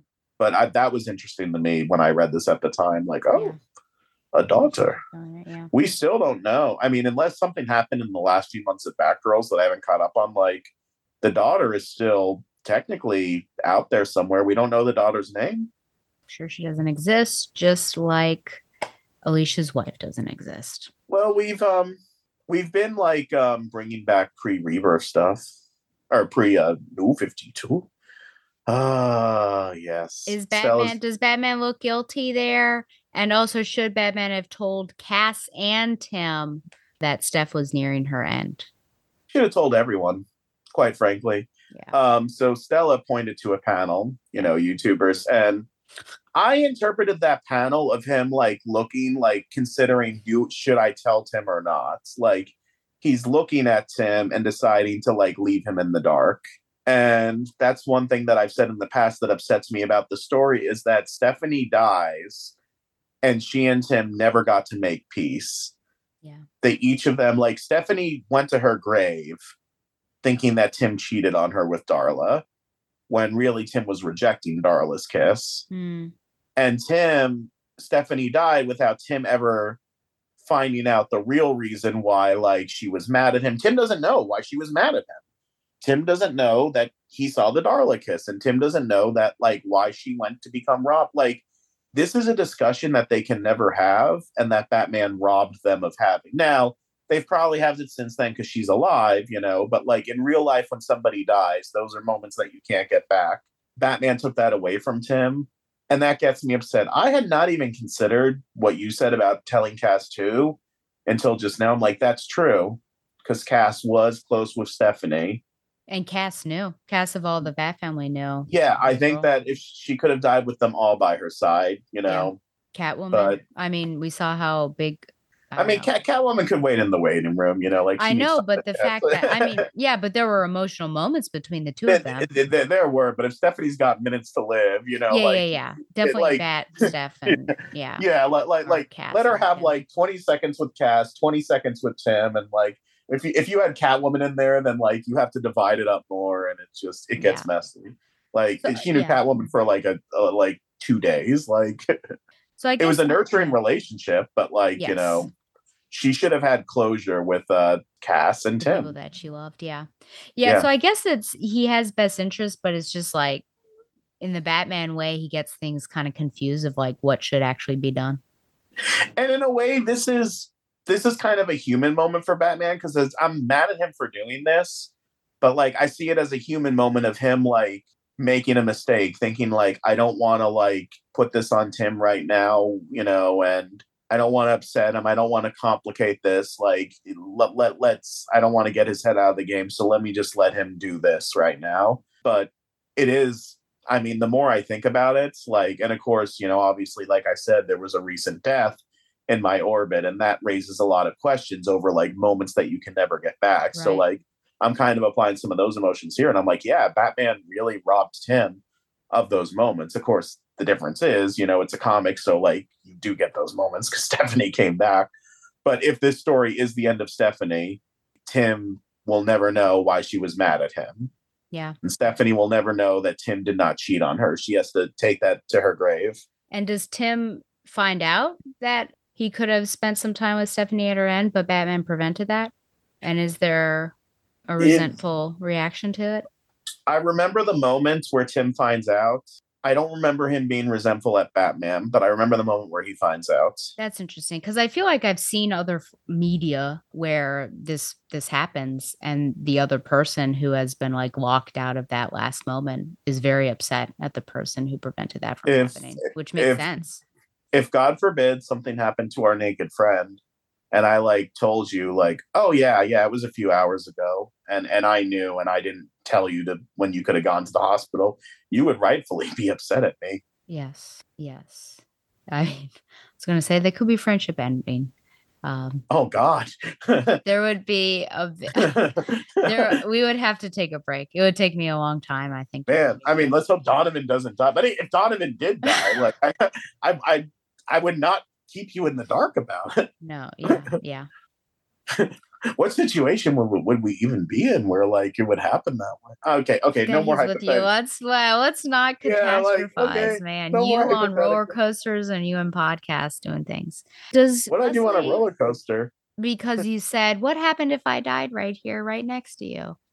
Oh, Remember? Busch yeah, Gardens. Busch Gardens. Yeah, and I was like, "Could you please stop?"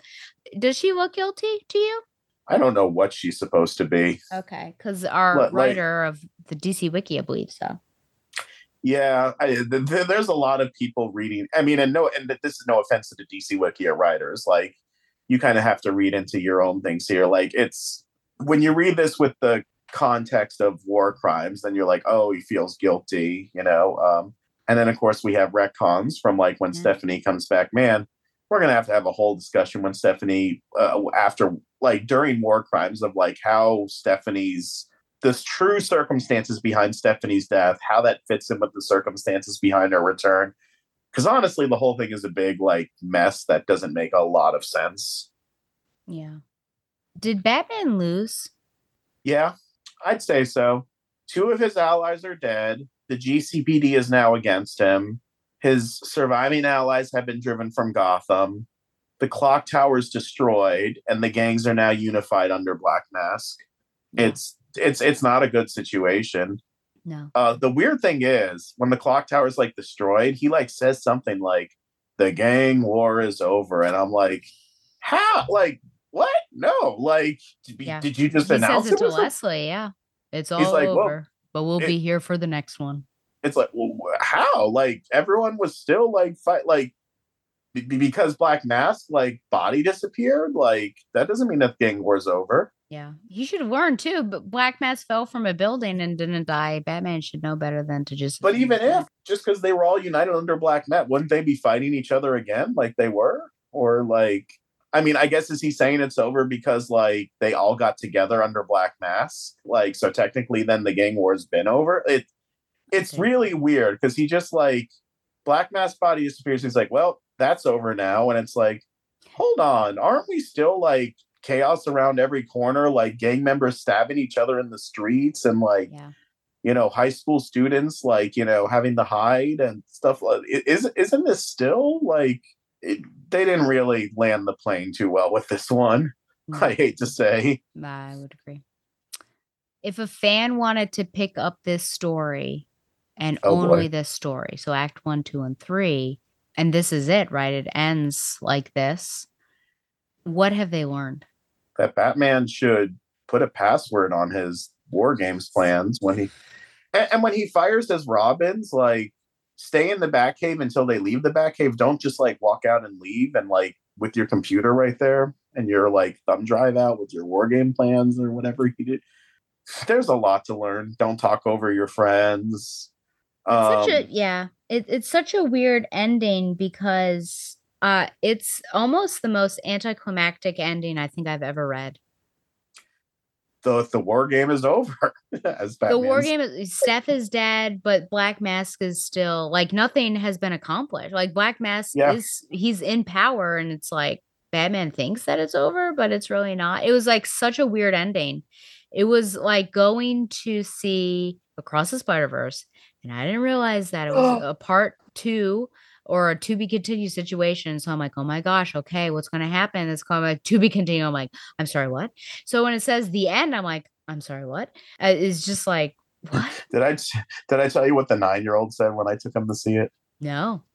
When it said to be continued, he stood up in like the seat he was in and he shouted, Hey, I was watching that. oh my gosh well yeah well i was reading this and this is how it ended up. Yeah i hmm. just don't know. I mean what has changed i guess? So stephanie died Bat- black mask is head what other status quo? From this story not the epilogues mind you what has actually changed from like the beginning to the end? Well, the Black Mask is kingpin of crime. right. Batman has lost two of his allies. He's no longer who are the two he is now a he is oh now a fugitive. and orpheus Yes, yeah, he's now a fugitive from that GCPD. Uh Tim. Tim is Tim is Robin again. Yep. Um he's no longer an urban legend. He's been on camera. oh yeah okay and the clock tower is destroyed Yeah, yeah, Clock Tower's destroyed. Mhm. Okay. Um and and we'll never forget the Scare Beast. I mean, uh, are those you know what? significant No, changes? Batman lost three allies. Charlie, poor Charlie. Yeah, poor Charlie.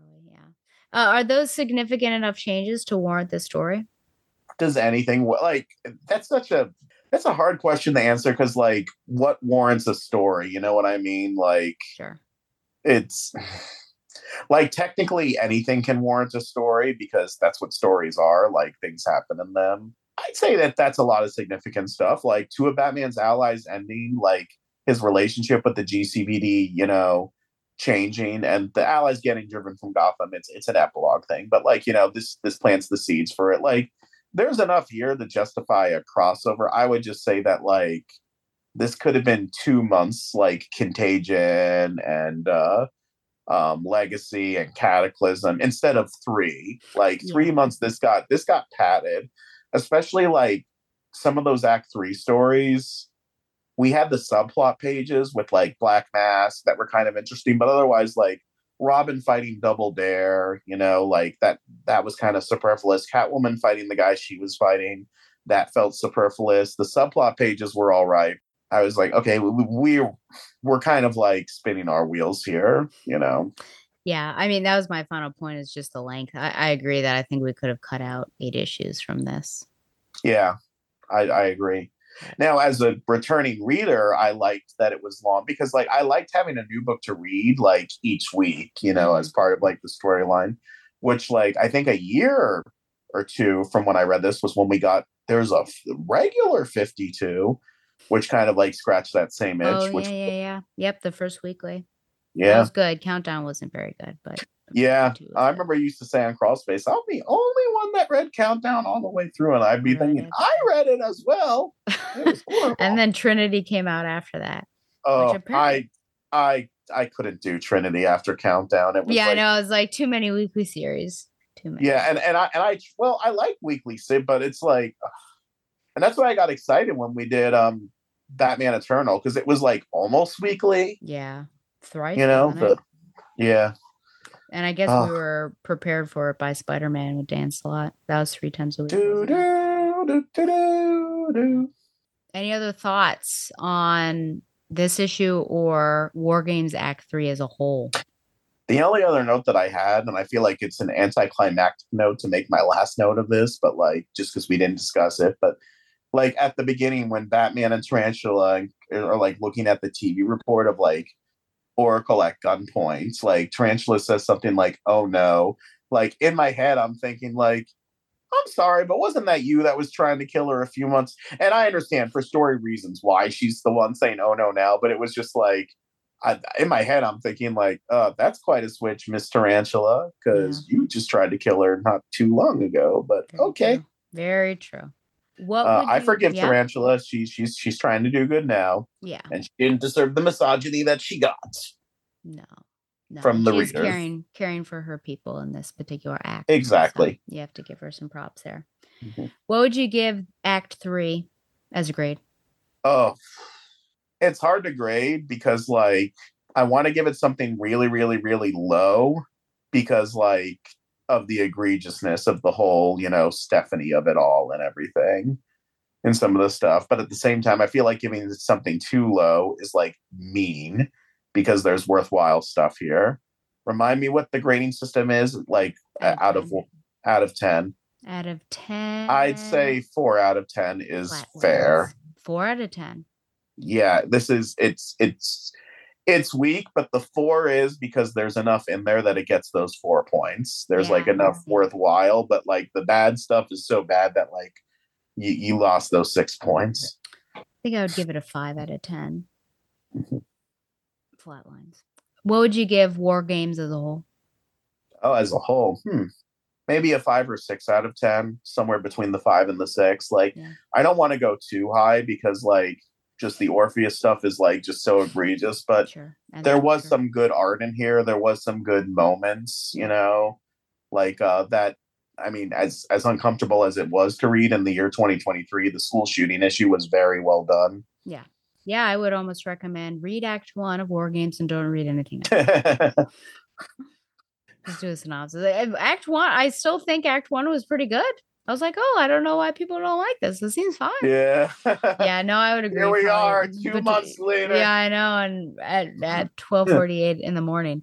we've been in the Um, war games stella Yes. Uh yeah, I would agree with you. Maybe a five or a six. oh my god it is 1248 Yes. i remember you said i just want to make sure we're not recording at midnight and i was thinking we're not going to be recording until midnight. No, I knew I was like twelve thirty one. Man, we're we're gonna get this. Uh, okay. Any other thoughts? Act three. Not that I didn't already cover in the notes. Okay, so we'll be back in two months, and we'll do the epilogue and some miscellaneous, and then war crimes, and I guess we'll have some issues there. But I'll at least have Cool. a break. Maybe I'll forget all about this, and then I'll come back. Well, and, and at least War Crimes is a manageable like four issues, and it's and yeah, and you wanted to do it tonight. You're insane. It would have been like two a.m. when we would have finished, and I have. said I'm work. not doing twelve issues. I have three jobs. One Oh of my them being my own school. One of them being my own school, but it's practically. I, I didn't even mention that I had a toddler all weekend the last Yeah, two days, see? so I was like so sleep deprived. trying to kill us, kill us both. I know. um. Okay. Now for some listener emails as we wrap up this episode. Mail time. The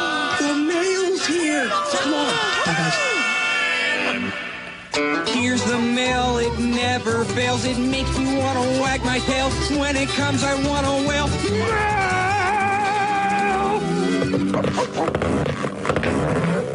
All of them are comments on because I don't think I have any um actual email emails. Episode 236 on part one.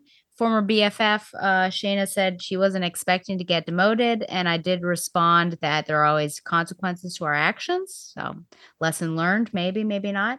Part two, though, you will be interested to hear this from her Bagels After Midnight, aka Right Round, aka Harry. Okay, Harold. yes. I love how Josh put it. Quote, think if this was Batman, if this was Green Arrow or Nightwing, how would this scene be written? End quote. Realistically, Batman would break under torture as still a set of characters in general. It has to be either or. Male characters appear weak in distressing situations, or female characters appear not weak. At that point, it's an issue of what we're learning as readers and the devil's advocate position to the dragon tattoo problem that it isn't necessarily problematic for female characters to be sexually assaulted because sexual assault happens in real life. Only ignores what men are learning from seeing Invincible Batmans and James Bonds. I think it depends on the story, and from what I'm hearing of War Games, it sounds like it might have been better to have Stephanie not appear quote unquote weak in that instance. If the story requires that she does, it may be more realistic and even help define a different kind of strength, but it wouldn't be a story I'd be interested in reading. But torture was so 2000s anyway. I wonder if modern big two comics even have this dilemma. Do you think they would torture Um, someone nowadays? I can't recall any recent instances, but it's also because of you know the time of night, and I'm not reading every comic that's out there. But I mean, I think that you know comics are in a lot better position than they were. I'm not the best person to speak of this because I was about to say, well, comics are a lot less misogynistic than they were, you know, like years ago. But I'm like, yes, me, a white male in his 30s, like saying that, like I I, I- I can't speak to it because there's things that I won't see because there's blind spots that I have because of my privilege, you know.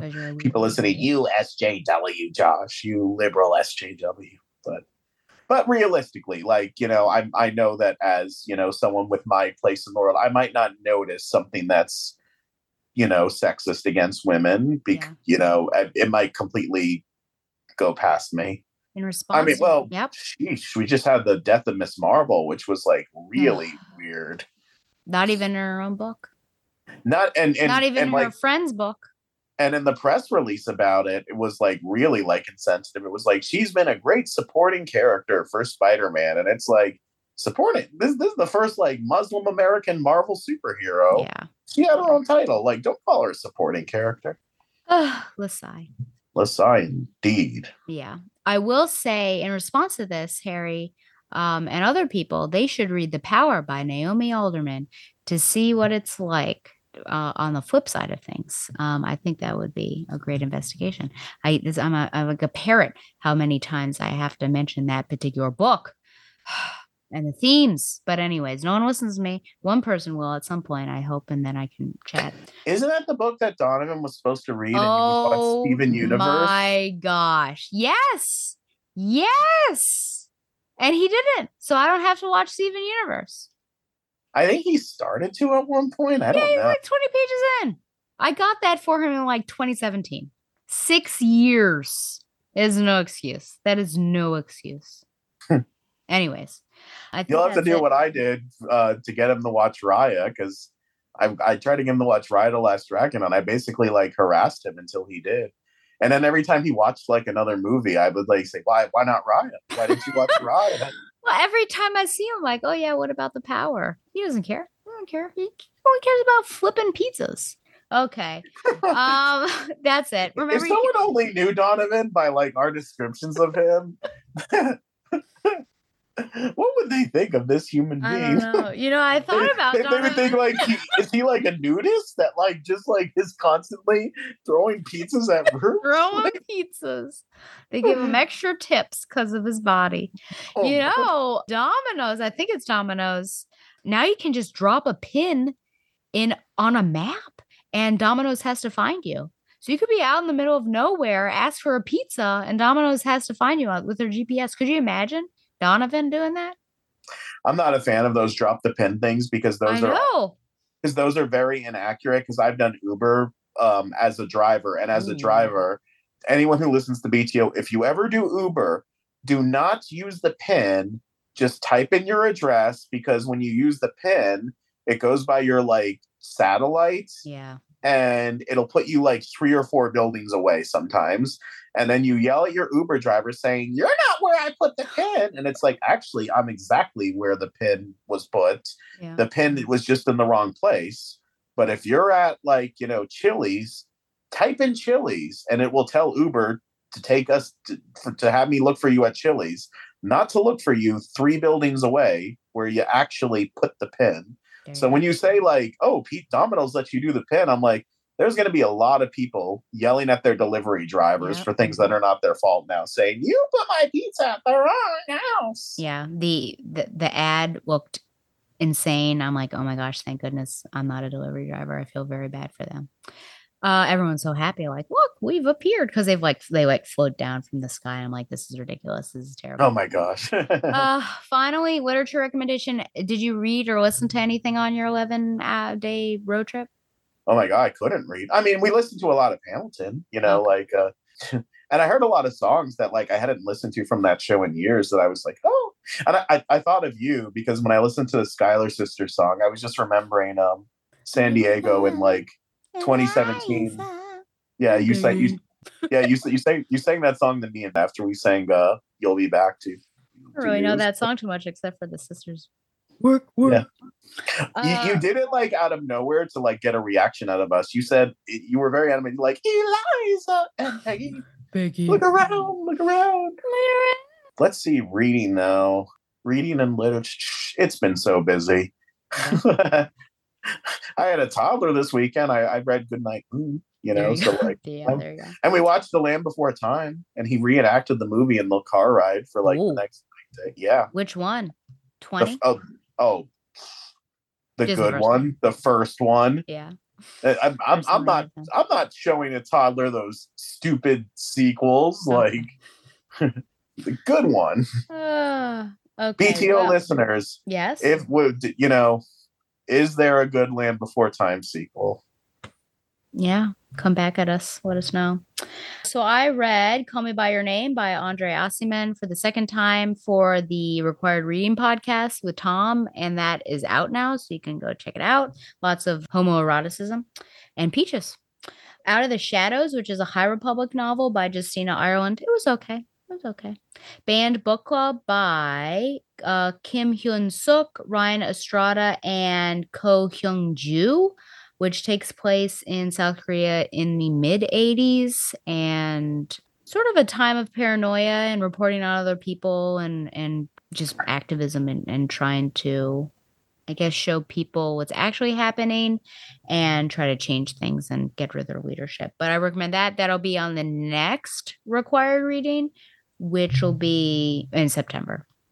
Find Me, which was the sequel, kind of sequel to Call Me by Your Name, which I actually liked, I think, a little bit more than Call Me by Your Name. Um, I felt that the themes of fathers and sons was really interesting, and you get to you follow Elio's father and then Elio as he conducts another affair with an older gentleman, and then Oliver, and then it's Oliver and Elio at the very end.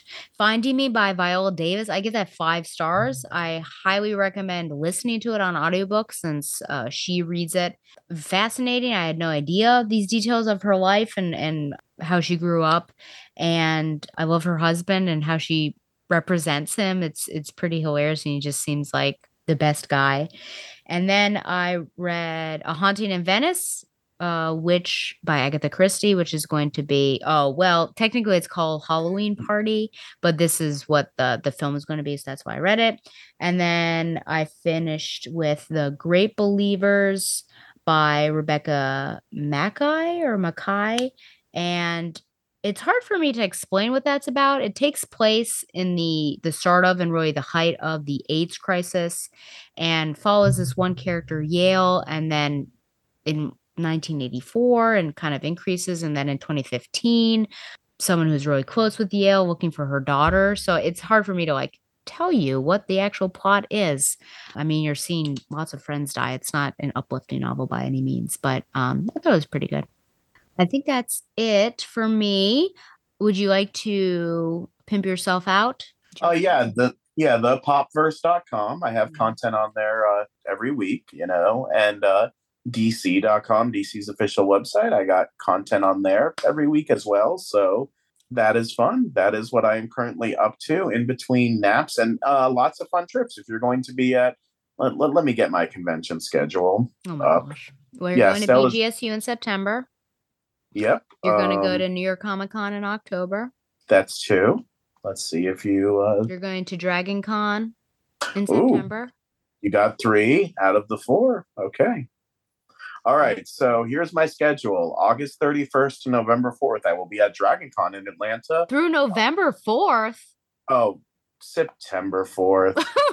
You're there for like guys, it's it's, It's one o'clock. It's one in the morning. and, and and and I'm gonna say for the third or fourth time this podcast, I had a toddler all weekend. Yes. My yes. brain is my brain is basically mush. Dragon DragonCon Atlanta, I'll be on a few panels, including a Batman Knightfall one with our friend Michael Bailey. September 16th through September 17th, I will be at Uncanny Experience in Minneapolis, Minnesota. It's going to be an X Men um, convention. That looks like it's going to be pretty cool. So that's just a quick weekend thing I'll be going to. And then September 29th through September 30th, I will be at, as well as our naked friend and possibly a few other surprises. Mm. Uh, yeah, another mutual friend of ours might be there. That might surprise you, Stella. I don't know if I should say their name. I know, I know who it is. It rhymes with black. Yep. Okay. Spider-Man and Pop Culture Conference. Um, you know, Stella and I did the Batman one with Donovan uh, years ago, and it's still my lock screen because like it's I because it's me, Stella, Donovan, and Ben. It's like, oh, it's a combination of all these people who I love and like that I don't get to see at the same time in the same place very often. So when- so it's it's still, even though nobody looks the same as they do in that picture now. And then um, October 12th through the 15th, I'll be at New York City Comic Con in, um, you guessed it, New York, New York. New York. There you go. Mhm. One day I'll convince Stella to go to one of these again. Evidently, the one that she could have actually gone to, I didn't tell her about. So um, That's correct. our friendship was C2E2. um, in tatters C2E2. for a whole six seconds, you know, until we were fine. That is correct. Yeah. You know, BGSU was a consideration. I just didn't have time to to put together that that thing and I didn't want to yeah, I didn't want to promise something and then renege. But I had a good plan. I had a good plan for what I was going to do. They might let you do something last minute if you feel like it, but I feel like with three jobs, you don't have the time. Still doesn't have the time now. Plus, I'm yeah, I'm going back up to Cape Cod to run a race. So, and that's in October. So, can't really take off much from work because I don't get paid for my time off. So, okay, well, send any questions or comments to batgirltooracle at gmail.com. Like the show on Facebook or follow it on Twitter at batgirltooracle. Subscribe to the show on YouTube for an uncut version where I make gestures and Josh bleeps or doesn't bleep himself. Follow the Batman Universe on Facebook and Twitter as well, and support the Batman Universe by subscribing to Patreon. Once again, thanks to Mile High Comics for sponsoring Back Batgirl to Oracle, the Barbara Gordon podcast. And until next time, Fly on, Babs lovers. Just plain Barbara Gordon, masquerading for a lark as she rides into the night on her special Batgirl cycle. Who knows? Is the dynamic duo destined to become the triumphant trio? Only time will tell us more about this dazzling daredoll. Ah, I love a happy ending, don't you?